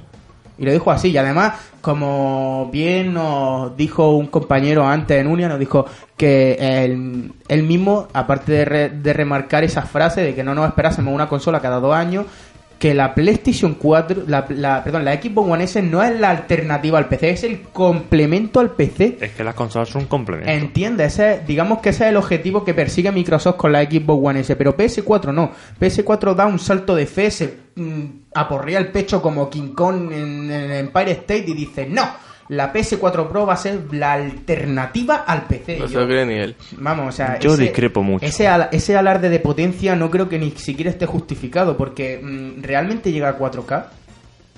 Yo tengo, tengo mis serias dudas. Te digo un, un rumor que hay ahí al respecto. Deja de, deja de sonreír tan civilinamente. Dilo, dilo. No va a ser 4K, va a ser Full HD ampliado. Sí, eso es lo que nos ha dicho Diego antes, Diego Cangas, Sí. que iba a ser un rescalado así Rescalado. muy chulo. Y la verdad es que mm, me lo esperaba, sinceramente, de Sony me lo esperaba, porque está haciendo las cosas bastante mal. Y no será 60 FPS. Será Bueno. a menos. A 30 FPS era. 30, no sé si No. será, pero bastante 30 y 60. Bueno, no te preocupes, si yo tengo aquí las especificaciones en esta hojita tan chula. Maravilloso. Vamos a empezar a des- destripar la PlayStation 4 Pro. Lo primero que nos encontramos es un aumento en el núcleo, en, el- digamos, en la frecuencia de, reloj de los núcleos. Vale, nos mantenemos con los 8 núcleos de la AMD Jaguar y pasamos de 800 MHz que tenía la PS4 normal y la PS4 de 2016, la Slim, ¿no? A 911 que tiene la Pro. La GPU aumenta considerablemente en los teraflops, pasamos de un 8,4 teraflops a 4 4,2 y eh, manteniéndonos con el modelo de la AMD Radeon. Bien, hasta ahí todo perfecto. En memoria RAM nos encontramos un poco más de lo mismo, 8 GB con DDR5. Eh, eso sí, la, la PS4 Pro tiene más memoria RAM, 218, tiene eh, 8 GB de RAM DDR5 a, 800, a 218 GB por segundo, más 1 GB de DDR3. ¿Cómo? Sí, que tiene dos tipos de RAM. Tiene 8 GB de DDR5 y 1 GB de DDR3. La GDDR3 tiene pinta de ir directamente para la tarjeta gráfica. Efectivamente. Obviamente. Correcto. Pero Y- no era una APU. No. Y aquí se ve que no. ¿Han metido tarjeta gráfica? Sí. y eh, obviamente la PS4 Pro ya te viene con un te- el modelo base es de un tera. Eso en eso no ha cambiado. Eso sí, la han hecho más cheta, pero pesa más. Obviamente. Pesa 3,3 kilos frente a los 2,1 que pesaba la PS4. Slim. Slim 2,8 la PS4 normal. Seguimos con el seguimos con el lector de DVD y Blu-ray como siempre. Sí, sí. Eh, tres puertos USB tipo eh, USB tipo, o sea, tres puertos USB 3.1 Vale. eso, y un puerto auxiliar, ¿vale? Ethernet, Wi-Fi AC, Bluetooth 4.0, LE y eh, eso sí. Y aquí es donde yo vengo a criticar a Sony es el grandísimo consumo de 310 vatios frente a los 165 que tenía la Slim Vaya. y a los 250 que tiene la normal. ¿Sabes por qué eso? no? Ujú. Por la tarjeta gráfica nueva que le han metido. Sí, eso sí, eso sí, era obvio, ¿vale? Pero la cuestión es que ahora eh, el puerto HDMI soporta 4K y HDR, lo cual lo soportaba las anteriores consolas. La HDR no es nada no es nada nuevo en esta PS4 Pro, pero es nuevo, se ve que es nuevo para Sony, porque se ve que ahora Sony está anunciando la PS4 Pro que va a soportar HDR. O sea, es como, oye, que nuestras antiguas consolas eh, soportaban HDR. Así, no lo sabía. Bueno, nosotros decimos que la nueva la soporta y que es algo nuevo. Ya está. Y así tratamos de vender más, porque básicamente eh, la estrategia que están siguiendo ahora mismo las empresas de marketing con Sony. Te están vendiendo una PS4 con 4K y HDR cuando las otras también lo soportaban, lo cual es absurdo. Eh, el precio. Bueno, no nos vamos a meter por ahora en precio, ¿vale? Por ahora no nos vamos a meter en precio porque, Javi, ¿Qué? después vamos a hablar del super plan Renove. Ay, qué Uy. bonito el plan Renove. Vale. Qué hostia en la cara de Game. Exactamente, del maravilloso plan Renove, pero bueno, básicamente las mejoras, las mejoras lo son sobre todo en la potencia gráfica, es decir, se- eso sí es, eso sí es cierto, se dobla el número de cores de la GPU y además se aumenta la velocidad de los mismos de 800 a 900 como ya hemos explicando, pro- pudiendo ofrecer un rendimiento de 2,5, de 2,3 veces superior. Efectivamente. me, está, me está enseñando Sergio una foto que, bueno, ya la pondremos luego por Twitter para que, para que nos descojonemos un ratillo. Pero bueno, la cuestión es eh, el tema de, de la PlayStation 4 Pro. La verdad es que para mí ha sido una decepción y sobre todo una jugada bastante trampera por parte de Sony para sacarle los cuartos a la gente. Sucia, rastrera, un degradante, hasta para ellos. Sí. En verano sacaron una revisión de la Play 4. Y ahora en Navidad otra re-revisión. Mm, el bolsillo de la gente, hola. Sí, no, no solo el bolsillo de la gente, sino que la Confianza. verdad es, La un- confianza también. No, y es un paso atrás para ellos, porque básicamente es como no hemos hecho las, no hemos hecho las cosas bien y nos tenemos que retractar. Pero vamos, yo creo que básicamente ha sido un poco. La PlayStation 3 ha seguido un poco los mismos pasos de los que siguió Diablo en su port a consola, ¿no? Básicamente la PlayStation 4 fue el experimento de Sony para ver cómo vendían y viendo que Xbox One se estrelló en los primeros meses de, de lanzamiento de esta nueva generación, aprovecharon y siguieron con la consola cutre, ¿no? O con el prototipo, el modelo de prueba, viendo hasta cuánto podían estirar el bolsillo de la gente y en este último momento y viendo que las ventas se han, se han digamos, bajado, Han se, reducido se han reducido, se han desinflado, que no he encontrado la palabra, se han desinflado este último trimestre, han dicho, venga, aprovechando la campaña de Navidad y ahora que pega el bombazo, vamos a sacar la PlayStation que debimos de sacar hace un año, ¿eh? Y aprovechando la campaña de Navidad, vamos a meterle un plan renove súper cutre y súper rastrero. Y así vamos a sacarle más dinero a la gente. Porque realmente el cambio a la PlayStation Pro y el otro día, la verdad, estuve manteniendo una conversación muy interesante con una chica muy guapa de Twitter. Luego te la enseñaré, Sergio. ¿Vale? Eh, una chica que mm, tiene un, su propio blog de videojuegos. Es una entendida bastante en la materia. Eh, reportera eventual de hobby consola. O sea que es una chica que entiende. Y la verdad, manteniendo una charlita, así de un par de tweets y tal, mm, obviamente llegamos a la conclusión de que el, si tienes una PlayStation 4, la PlayStation 4 Pro no te aporta absolutamente nada nuevo y es un gasto de dinero innecesario. Bueno, no te aporta nada nuevo eh, a nivel normal, pero es que claro, Sony no quiere que no te aporte nada nuevo. Sí, pero vamos a ver, la, cuest- Por- la, cue- la cuestión es que esto básicamente es, digamos, la última carta de Sony para que la gente se pase, para que todo el mundo se pase a la nueva generación. Todos aquellos que aún se resisten con una PlayStation 3 den el salto a PlayStation 4, porque es un poco de lo que, lo que hablaba con esta chica y es que eh, la PlayStation 4 Pro es, digamos, asequible o, diga- o, digamos, beneficiosa para ti si todavía no te has pasado a la nueva generación. Como Si todavía Te- no tienes una Te PlayStation digo una 4, cosa. El otro día vi una oferta de la Play 4, la, la de un tera, la, la revisión de la primera que sacaron de 500, con ya los problemas de RAM solucionados, con un juego y una película por 300, ¿vale? Está bien. Y la Pro está por cuánto, 400? El precio de salida. eh, 400 el precio de salida, sí, efectivamente.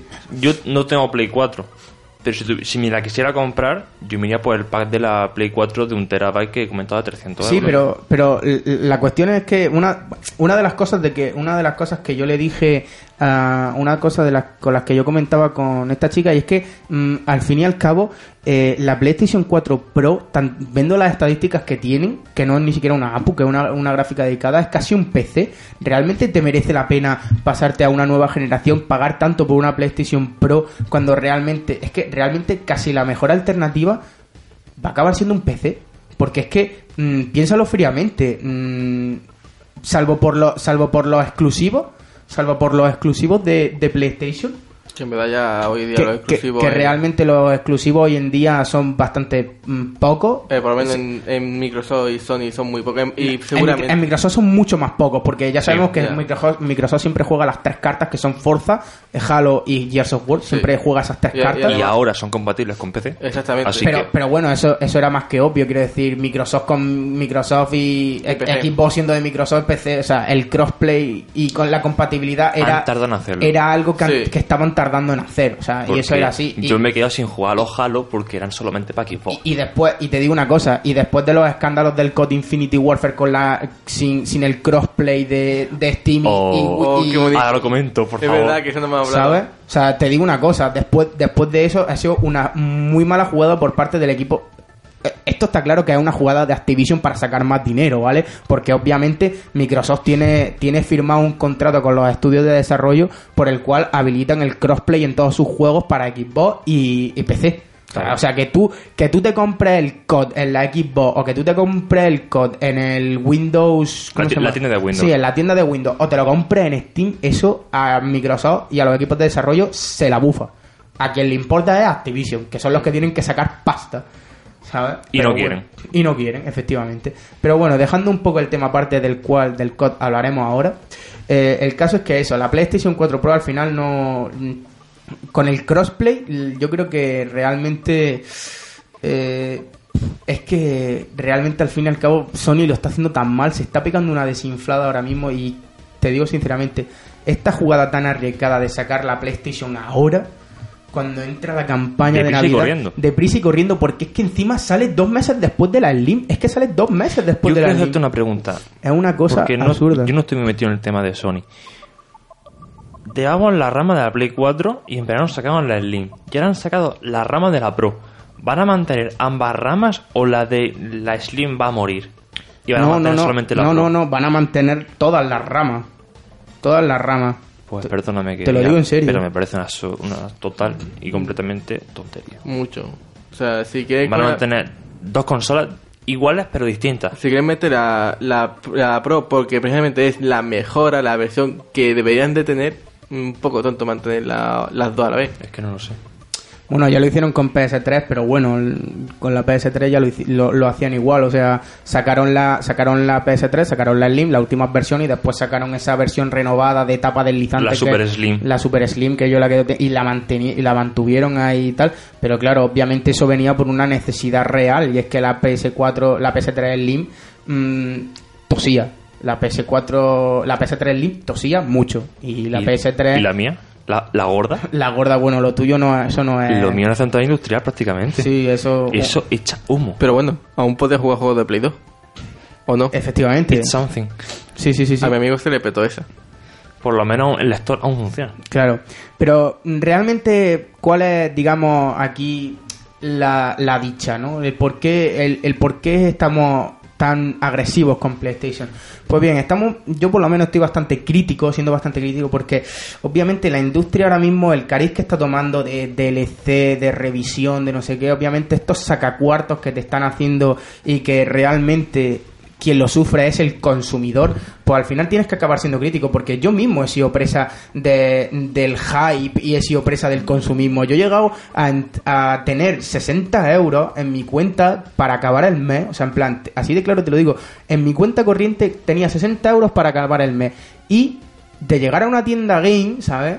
Que ahora hablaremos de la tienda game, de llegar a una tienda Ay. game y llegar a decir, mm, presa del consumismo y del hype, me compraba sagas enteras de videojuegos, pero al toque de ya, y me acababa quedando con cero, ¿sabes? En plan, sí, yo he hecho eso, pero hay que ser crítico.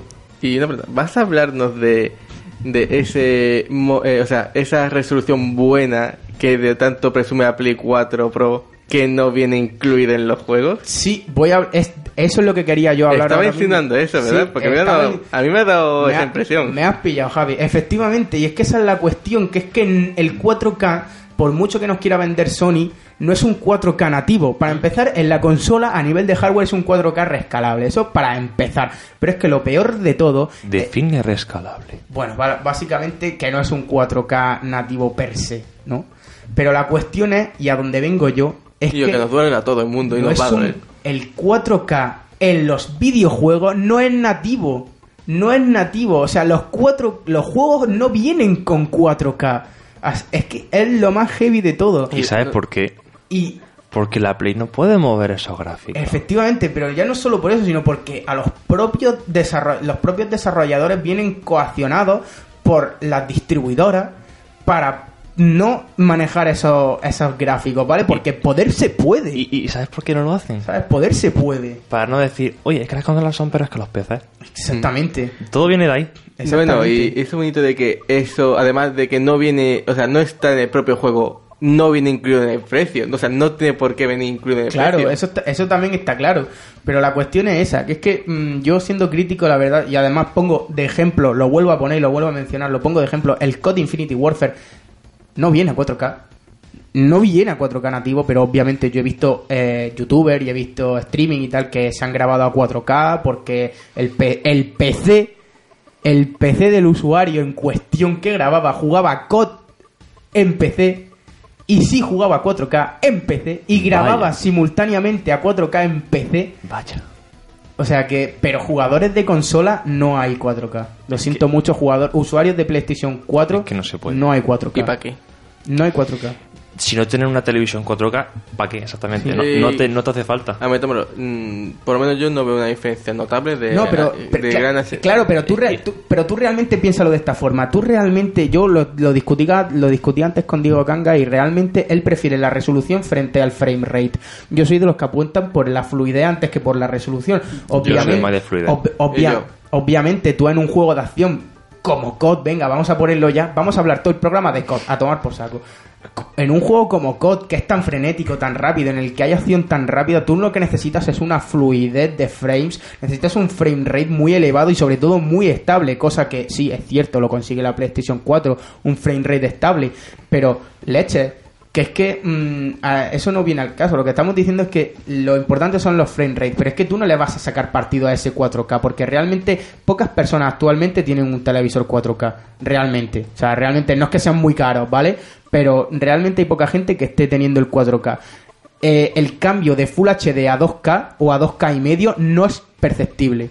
Para ojo. No es perceptible. Y menos una televisión de salón. Efectivamente, es pero. que yo en mi tele de salón, que es Full HD, no distingo los píxeles. No, pero no ¿Para qué no no- hace falta no- más de es que no se distingue. Ya no solo por los píxeles, sino porque realmente tú tienes un, a, digamos, a una media distancia de un televisor de, de, de 1080 a 2K, no, cam- no notas la diferencia. El ojo no percibe ese cambio, percibe el cambio a los 4K. Tú a los 4K sí percibes el cambio.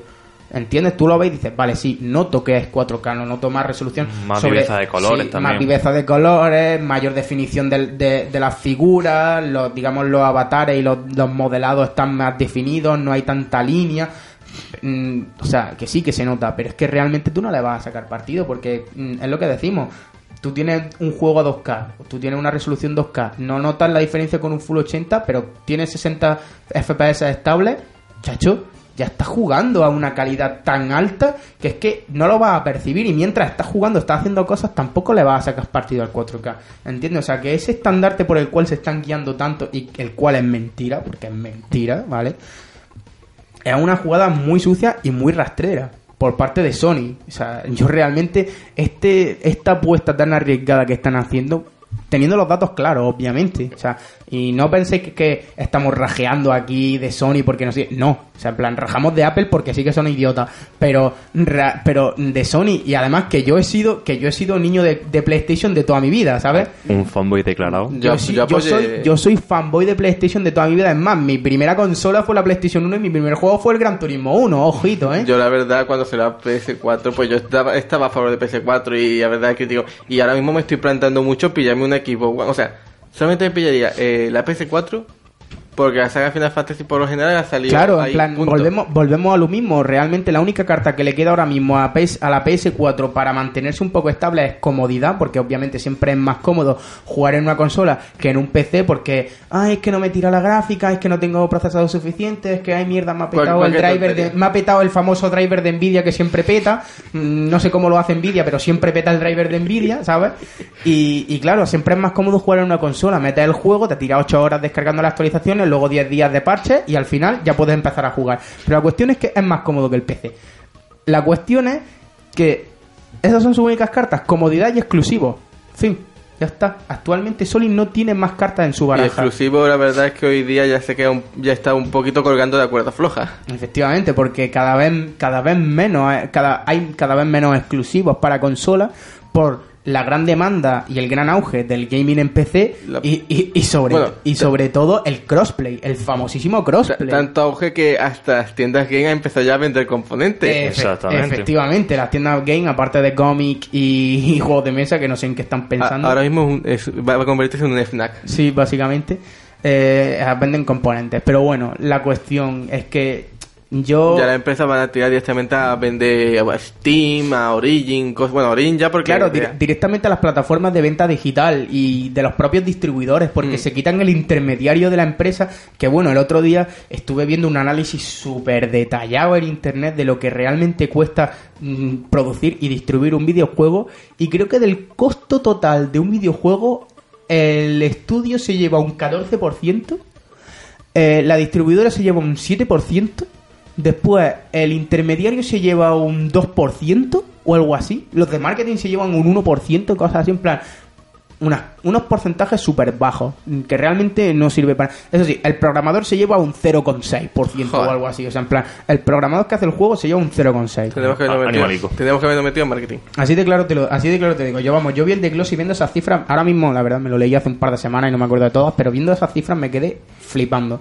Flipando en colores. Y obviamente las empresas, las distribuidoras, Activision, Electronic Arts, etcétera, se quieren quitar a los intermediarios que son Game, GameStop, bla bla bla, y básicamente tirar por el comercio eh, en, en streaming, ¿sabes? En Digital. plan- exactamente, en digital. Otra cosa, mm, retro- retrocompatibilidad. Hace unos años que, que hizo PS4 condenó al más oscuro y doloroso de los infiernos a Microsoft porque iban a sacar sus juegos en streaming en digital a través del bazar de, Play- de Xbox y que con- los condenaba a sufrir en la mayor inmundicia porque no sacaban juegos en físico y que una consola tenía que tener juegos en físico y que han sacado y que están haciendo con la PlayStation 4 Pro Ah, hipocresía su juego en streaming. O sea, su- el juego en streaming, el juego en digital. Están vendiendo sus juegos, los AAA, los Sí. Supercut y todos estos juegos que están saliendo ahora, tienda. lo están vendiendo a través de PlayStation Store. ¿Por qué? Porque te prometieron en la campaña de la PlayStation 4 una retrocompatibilidad física con PlayStation. Bueno,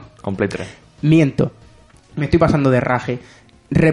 Prometieron una retrocompatibilidad con PlayStation 1, PlayStation 2 y PlayStation 3, pero nunca especificaron qué clase de retrocompatibilidad. Obviamente, retrocompatibilidad digital. ¿Para qué? Para que te tengas que comprar los juegos que ya tienes en físico, te los tengas que Otra comprar en digital otra vez. Y que han dicho, vale, vamos a vender la burra de la retrocompatibilidad con todas las consolas y además vamos a vender nuestros juegos de PlayStation 4 en digital. ¿Para qué? Para que cuando nos acusen de que no hay retrocompatibilidad física les decimos, no, no hay retrocompatibilidad física porque ni los juegos de Play 4 están en físico, por eso no hay retrocompatibilidad física, ¿entiendes? Y entonces así un poco se guardan las espaldas, pero básicamente es para sacarte más pasta. Y eso es así de claro. Y ya lo último que yo tengo que decir acerca de, de esta PlayStation 4 es la famosísima, bueno, el famosísimo plan renove oh qué bonito Sí. que es que es una cosa completamente, mm, yo creo que inmoral incluso. O sea, te lo digo en serio, así de ya. Se han pasado. A mí me parece inmoral. Básicamente es, tú coges tu PlayStation 4 o tu PlayStation 4 Slim. Recordemos que la PlayStation 4 Slim sale, ha salido dos meses después, de, antes, perdón. Este que- verano. Ha salido dos meses antes, este verano, que la PlayStation Pro y te piden la de un tera. No la de 500, es decir, Claro. si tú tienes la PS4 de, un, de 500, no te vale el plan renove. Te piden la PlayStation de un tera, el mando y dos juegos cuyo, cuyo precio sumen 60 euros o más. Cuyo precio es valorado por Game. Exacto, el, y además el precio que se ha valorado por game, es decir, no vale, no vale darle el Destiny que te compraste hace un año. Eh, tienes que com- tienes que darle, pues yo que sé, uno de los nuevos que han sacado ahora en PlayStation Jojo Bizarre 4. Adventure. El no, el este, el uno de los que así recuerdo es que claro, el, el Dark Souls 3. El Battlefield. El Battlefield. El Battlefield, por ejemplo, le tienes que dar dos juegos. Le tienes que dar dos juegos cuyo precio sumen 60 pavos o más. Y dices tú, pero ¿para qué quiero dar yo los juegos que tengo para comprarme la consola? Si ya la tengo. Una cosa, ¿para qué? Pues obviamente para comprarte el maravilloso Super Pack de PlayStation 4 Pro que te viene con un mando y dos juegos, los cuales acabas de vender. O sea, una cosa completamente... Y los juegos que además... Eh, pregunta, ¿estos dos juegos son físicos o digitales? Pues... Serán La físicos. verdad es que no lo sé, pero creo que digitales. O sea, No, no, no, físico. No lo sé. Siendo game. no lo sé. Hombre, eh, la... Bueno, no... Es un código.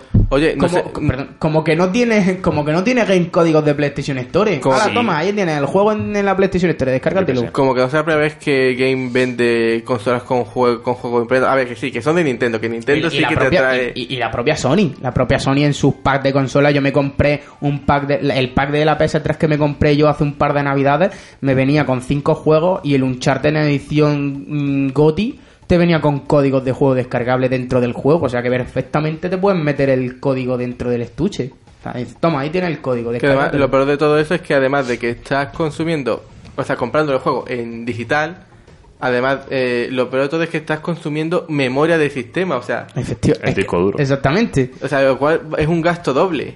Porque si a lo mejor tienes que empezar a guardar alguna otra cosa que sí que te interesa, que mm, podría haberlo tenido, que no puedes tenerlo en físico. Yo, por ejemplo, eh, Nintendo, es que yo soy Nintendero, a ver cómo digo, eh, los Funny Bright, que Sí. todo desde Sí, la sí. cuarta entrega están solamente en digital en Europa. Sí, correcto. Y eso no tengo otros cojones más que comprarme en digital. Pues mira, eso sí.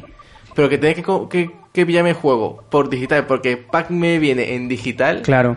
Ahora, claro, ahora mismo esto es un poco especulación, ¿no? Pero claro, o sea, es que viendo cómo está tirando ahora mismo Sony, pues te lo puedes esperar y todo, ¿sabes? Que- Es que es una cosa completamente absurda. Por lo menos por mi parte y me parece inmoral, como ya he dicho.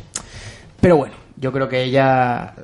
Ya que nos hemos dese- dese- desañado un poco con PlayStation 4, al final yo creo que la, la conclusión es, ¿merece la pena comprarse una PlayStation 4 Pro? No. ¿Por qué? Pues, bueno, ¿merece la pena? Depende. ¿Quieres pasarte a la Play- quieres pasarte a la nueva generación y todavía no te has comprado una PlayStation 4 y no has tenido ninguna? Vale. Yo, yo que Vale, ¿Quieres aprovechar la realidad virtual de PlayStation? Vale. Vale. Bueno, vale, no, claro, espérate, eso es lo, y lo bueno, has- Ah, ya- acabas de pinchar. Ya, acaba- ya hablamos de la realidad virtual de PlayStation ya- 4 ya hace has tenido, tiempo. ya has tenido que tocar. Encima van y la sacan todos juntos, ¿sabes? En plan, es como boom, boom, boom, boom. Un, dos la y dos la meses la Steam, dos la meses la Pro, dos meses la PlayStation VR. Venga, es que. que- Ya. que- uf, si me. No, tío, aquí. Que no hay dinero, tío. Que, Que no, que no, que no, que no. ¿Cuánto sale la, 400 pavos la, la VR. La la VR. VR? 400. Sí. No, 499. Es Son 500. 500. Solo las gafas. No, Sí. la- bueno, O sea, la- el equipo la- entero. La, la gafa y todos los mi- miles, miles de millones de cables. Que ya hablamos de Esa eso es otra. Hace Sí. un par de semanas ya de Eran VR. 6 u 8 cables. Eran. Eran 6 seis, Seis- seis- seis seis- cables, eh. seis cables diferentes. Más, Sí. dos, más, dos HDMI, más dos HDMI. Total 8. Sí. Sí.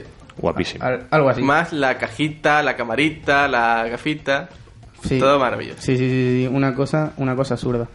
Pero bueno, ya podemos empezar a hablar de algo, algo más bonito, ¿no? ¿Comentamos lo de Call of Duty y el crossplay? No, iba a comentar sobre Pokémon y Luna, pero bueno. También, Ah, también bueno, puedo. Bueno, no, un poco para los oyentes que no se hayan enterado, básicamente, un poco así de, re- de, de refilón, ¿no? De pasada. Eh, la noticia de la, la noticia que nos saltó hace un par de días con el tema de, del Call of Duty Infinity Warfare es que eh, Microsoft no permitía el juego el juego cruzado el crossplay, ¿no? O sea, a, la- a la- a los usuarios de PC, de PC no les permitía jugar entre ellos a los usuarios de Steam o a los usuarios que habían comprado el juego en la tienda de Microsoft. ¿Esto qué quiere decir? Que si te habías comprado el juego para la tienda de Microsoft y tenías un amigo que se había comprado el juego en Steam, no podías jugar con él. ¿Esto qué supuso? Pues supuso una, ven- una reclamación masiva del dinero. eh, La cual Microsoft está devolviendo. la cual Microsoft está devolviendo y de lo cual Activision se niega en rotundo, es decir, quiero decir, Microsoft está haciéndolo bien, pero Microsoft, eh, Activision se niega, o por lo menos es como el niño cabreado al que le han quitado un juguete, y es que se cabrea porque, porque no entiende por qué le han quitado el juguete. Pues Activision, mal. Activision está igual, está diciendo, no entiendo por qué tengo que devolver dinero si no he hecho nada malo, y es mentira, o sea, la has cagado. La han cagado porque tienen que haber sido compatibles los, los que han comprado el juego de la tienda de Microsoft, los que se han comprado el juego en Steam. O yo Bueno, qué sé. el juego, además- el juego eh, eh, perdona que te interrumpa, pero el juego, el juego acababa de salir y no había más que 600 Mil. mil jugadores jugando En todo el mundo. en todo el mundo a Call of Duty Infinity Warfare en PC. En PC. O sea, sí que es cierto que Call of Duty ha ido tirando, igual que hay sagas que se, que se mantienen en PC de forma imperante, Call of Duty ha ido, ha ido tomando una tendencia a la consola, ¿no? Y los mundiales se juegan en consola y todo lo que tú Pero quieras. Pero igualmente- igualmente, o sea, aislar de esta forma a los usuarios de PC me parece un, un acto bastante estúpido por parte de Activision y por parte de Microsoft. Así que es cierto que Microsoft no tiene nada que ver, Ahí no pero tiene culpa. es culpa de Activision, Mm. est- está clarísimo. No sé qué se esperaban, ¿un DLC para permitir crossplay o qué? Sí, en plan, ¿no? paga 15 euros y puedes jugar con tu amigo en Steam. ¡Yuhu! no, una cosa, es una cosa completamente absurda. La Que te verdad. apuesto a que lo sacan los de Activision. Bah, No, ya no. que va, si están Ya. devolviendo el dinero ya no... No, lo devuelve Microsoft, no Activision. Ya, pero bueno, no sé yo. Veremos, no, a ver. no- no creo que lo hagan. Veremos a ver cómo acaba la cosa. Pero bueno, yo la verdad quiero dejar ya este tema de la PlayStation porque me está entrando una Billy y no creo que ni con un bocata de aloe vera se me quite. Así que, bueno, no sé si sabéis, pero el aloe vera tiene propiedades curativas impresionantes. Así que si te tomas un bocadillo de aloe vera, se te quita la bilis y, bueno, si quieres te invito yo que soy partner. No, no le hagas caso que es, que es informático, no médico. Se le ha ido ya la flapa. Sí, es, es una cosa que es una coñilla que tenemos aquí entre nosotros. Pero bueno, la cuestión. Eh, ¿Alguno quiere más rajear antes de que pasemos a los lanzamientos? No, quiero decir una, yo quiero decir una cosa bonita. Venga, di una cosa bonita. Wow. Los nintenderos, sobre todo los, los Ah, vale.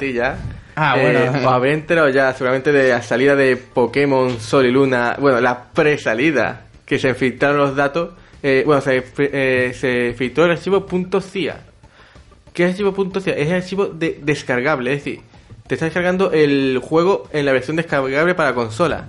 De, ese no te lo puedes meter en el cartucho, el típico .nds que tenías antes.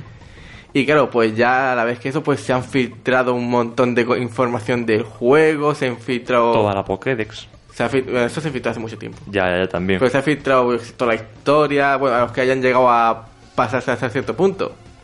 Pero claro, yo animo a que no hagáis esto, que lo- sobre todo los que tengáis reservado las pocas ganas de ah, pasárselo otra vez. Sí, Bueno. yo, yo también, Sergio. El spoiler, el spoiler. Yo lo tengo Uh, reservado. eh, bueno, También, pues, también, también se filtraron todas las tramas argumentales de la séptima, de la séptima temporada de Juego de Tronos y yo, vamos, diría...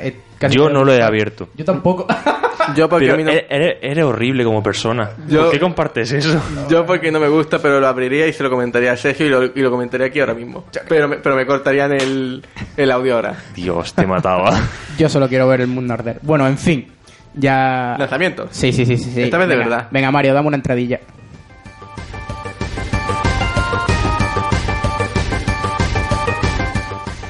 Bueno, bueno, bueno, bueno. La semana, la semana de lanzamiento actualmente es nula.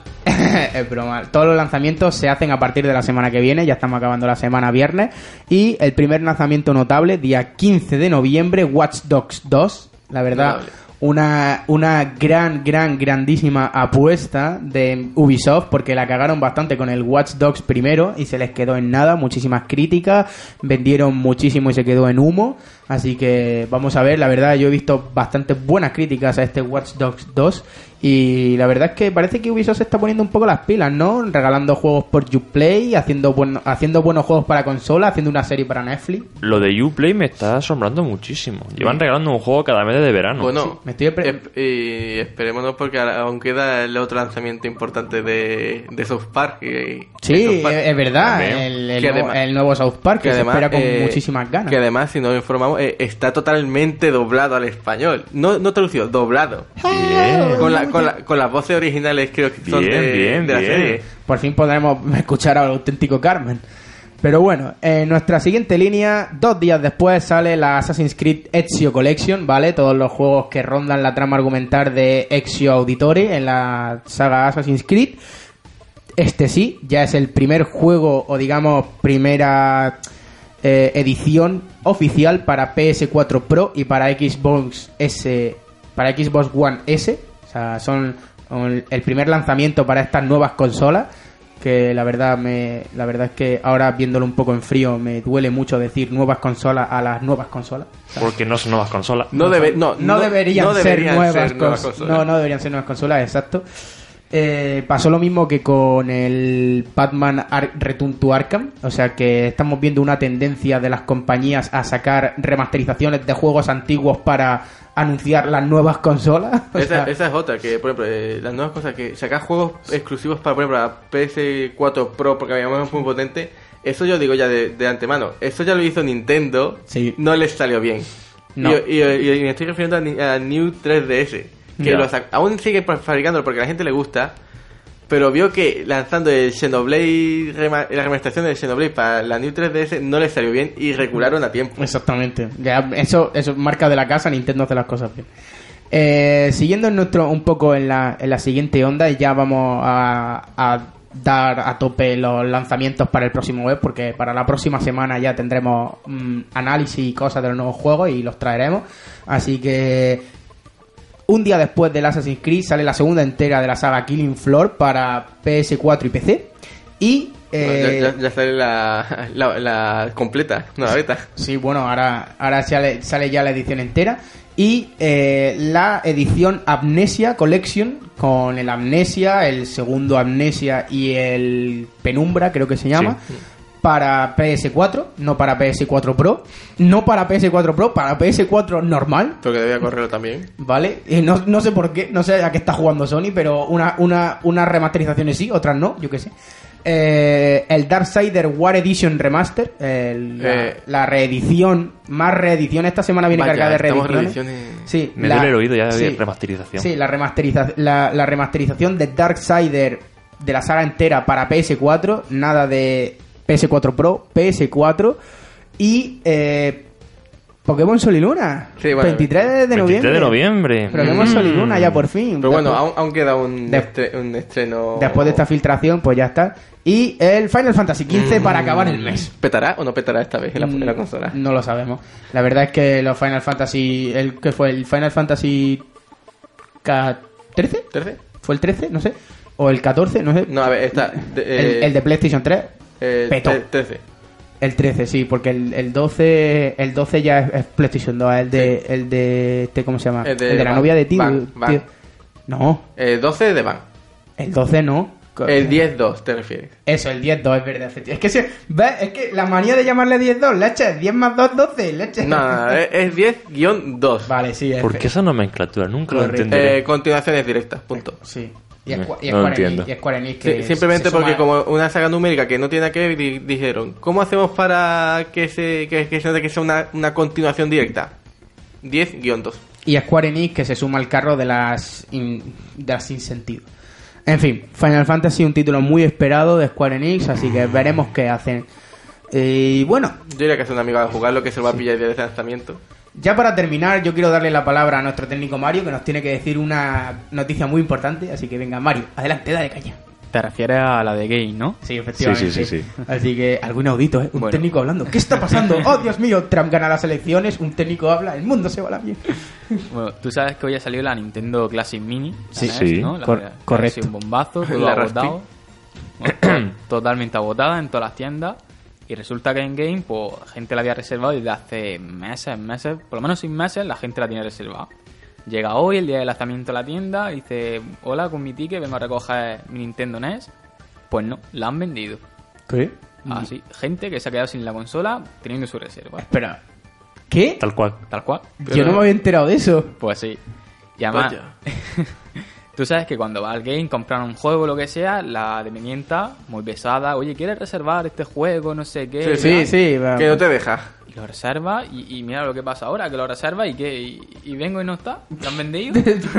Yo ¿Han yo- vendido mi mini NES a otro? ¿Qué está pasando? O sea, no tiene un inventario con esto de plan. Es que no puedes vender tu esto- unidad. Esto está reservado. Esto se puede vender. Yo, yo creo que lo que hicieron es, Nintendo le dijo, mira, te vamos a dar 10.000 unidades. No sé las unidades que le habrán Sí, dado, ponte, no sé, 10.000. Pues Game ha cogido y habrá dicho, oye, pues nosotros vamos a vender 20.000. Así, Claro. 20.000, No, aunque no sí. las tengamos. Claro, y el, como hacen las compañías aéreas con los billetes. Sí, ¿Cuánta- over- cuánto- overbooking. Claro. ¿Cuánto, ¿Cuántas plazas tiene un avión? 50. Pues a las 100 billetes. Venga, dale.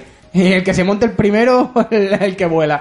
Por aquí igual. Pues Lo- yo lo- te podría por, la, a por el juego rapidito. Madre de Lo, lo mejor, tío, es la Nintendo, tú sabes que ha salido a 60 euros. Sí. Ha salido hoy. Pues ahora mismo te metes en Amazon y vas y donde sea, la gente la está 120. vendiendo a 120, 130, 160, incluso a 200 euros. Pues vamos, eso como se, muchas, como se nos muchas está, cosas. se nos Pues, está yendo la olla, eh. Sergio, por favor, reporte de cuánto cuesta una Raspi. 20, la- no, no, es verdad, no, es verdad, porque la que llevas dentro es la 2. 20 y poco. Veintipocos pavos, Pero señores. es que, señores, la mini NES lleva una Raspi dentro recortada. Efectivamente, Muy, muy capada. Ja- Javi, información, injo- información de, Muy- de, de este cap. o- A ver. Comenta, eh, No tiene, obviamente no tiene GPIO, que básicamente son una- unos pinecillos que tiene de entrada y salida para tú, yo que sé, meterle algún que otra, eh, alguna comunicación extra con la, con la, con el aparato. La, una parte trasera donde tiene un adaptador a SSD, a que es donde tú metes el sistema operativo, es más, lo tiene para ahí para, para cogerle el sistema operativo, está o sea, lo han quitado, directamente han soldado ahí a una memoria NAND de, de 512 megas, o sea, además recortado eh, en la memoria. Sí, sí. sí. Nada, Un montón de componentes, ni el de red, ni los USB, nada, nada, nada. todo- ¿Que quieres meter un, ¿que quieres meter un Raspbian por SD? No, No puede. puede. Ni se te ocurra. Tijeras, tijeras por todos lados.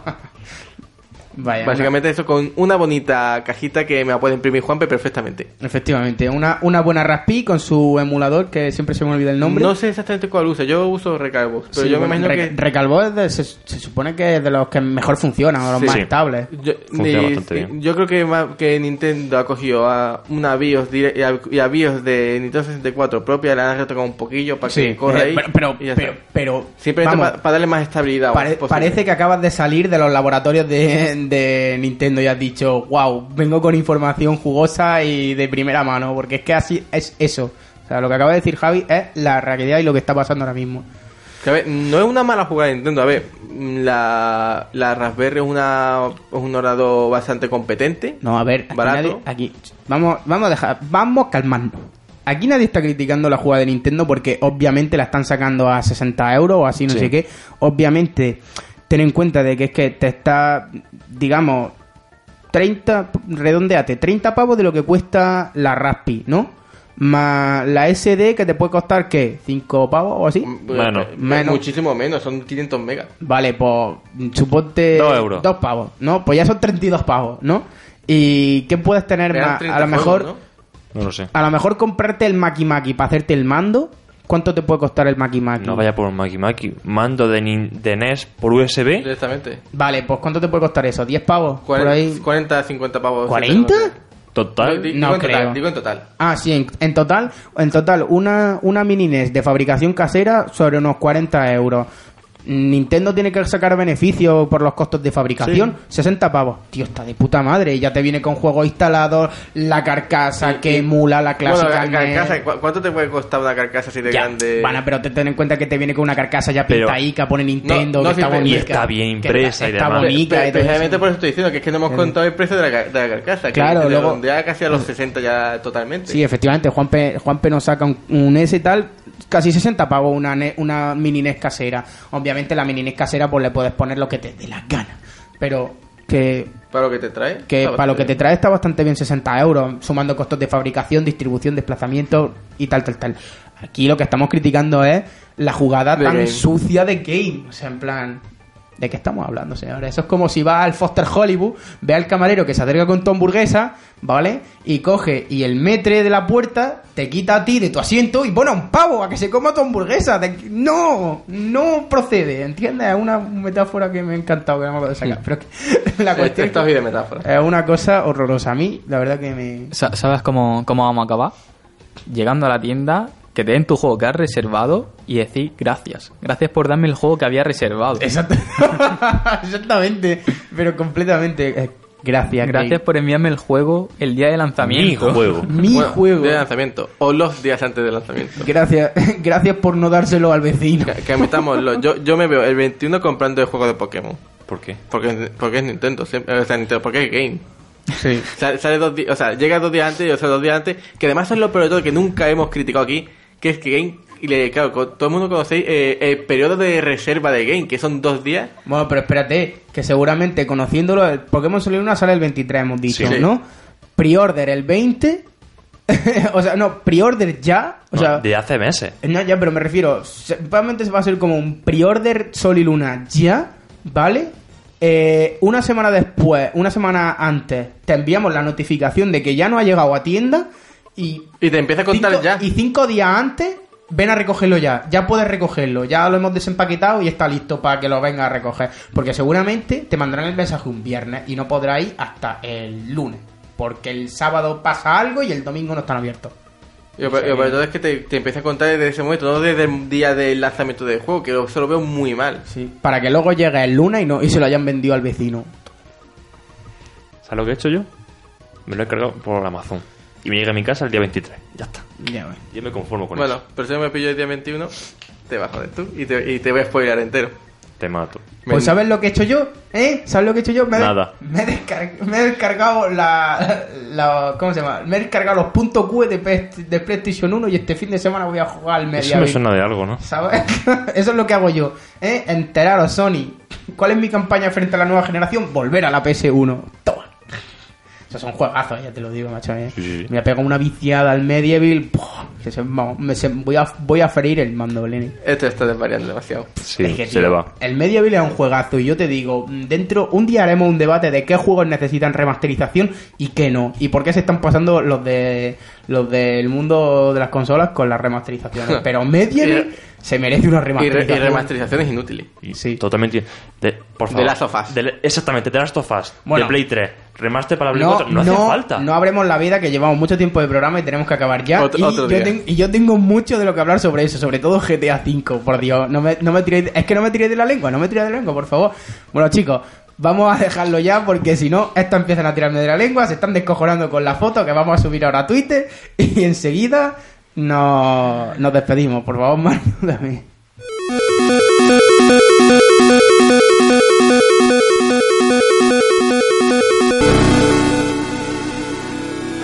Bueno, ya hemos relajado tensiones, Sí. hemos rajeado, ya hemos hecho de todo en este programa, principalmente rajar. Ah, La verdad, Sí. hoy creo que aunque Juanpe no haya podido venir, ha estado con nosotros en alma y cuerpo presente. Sí, sí. Sin cuerpo presente, pero en alma presente.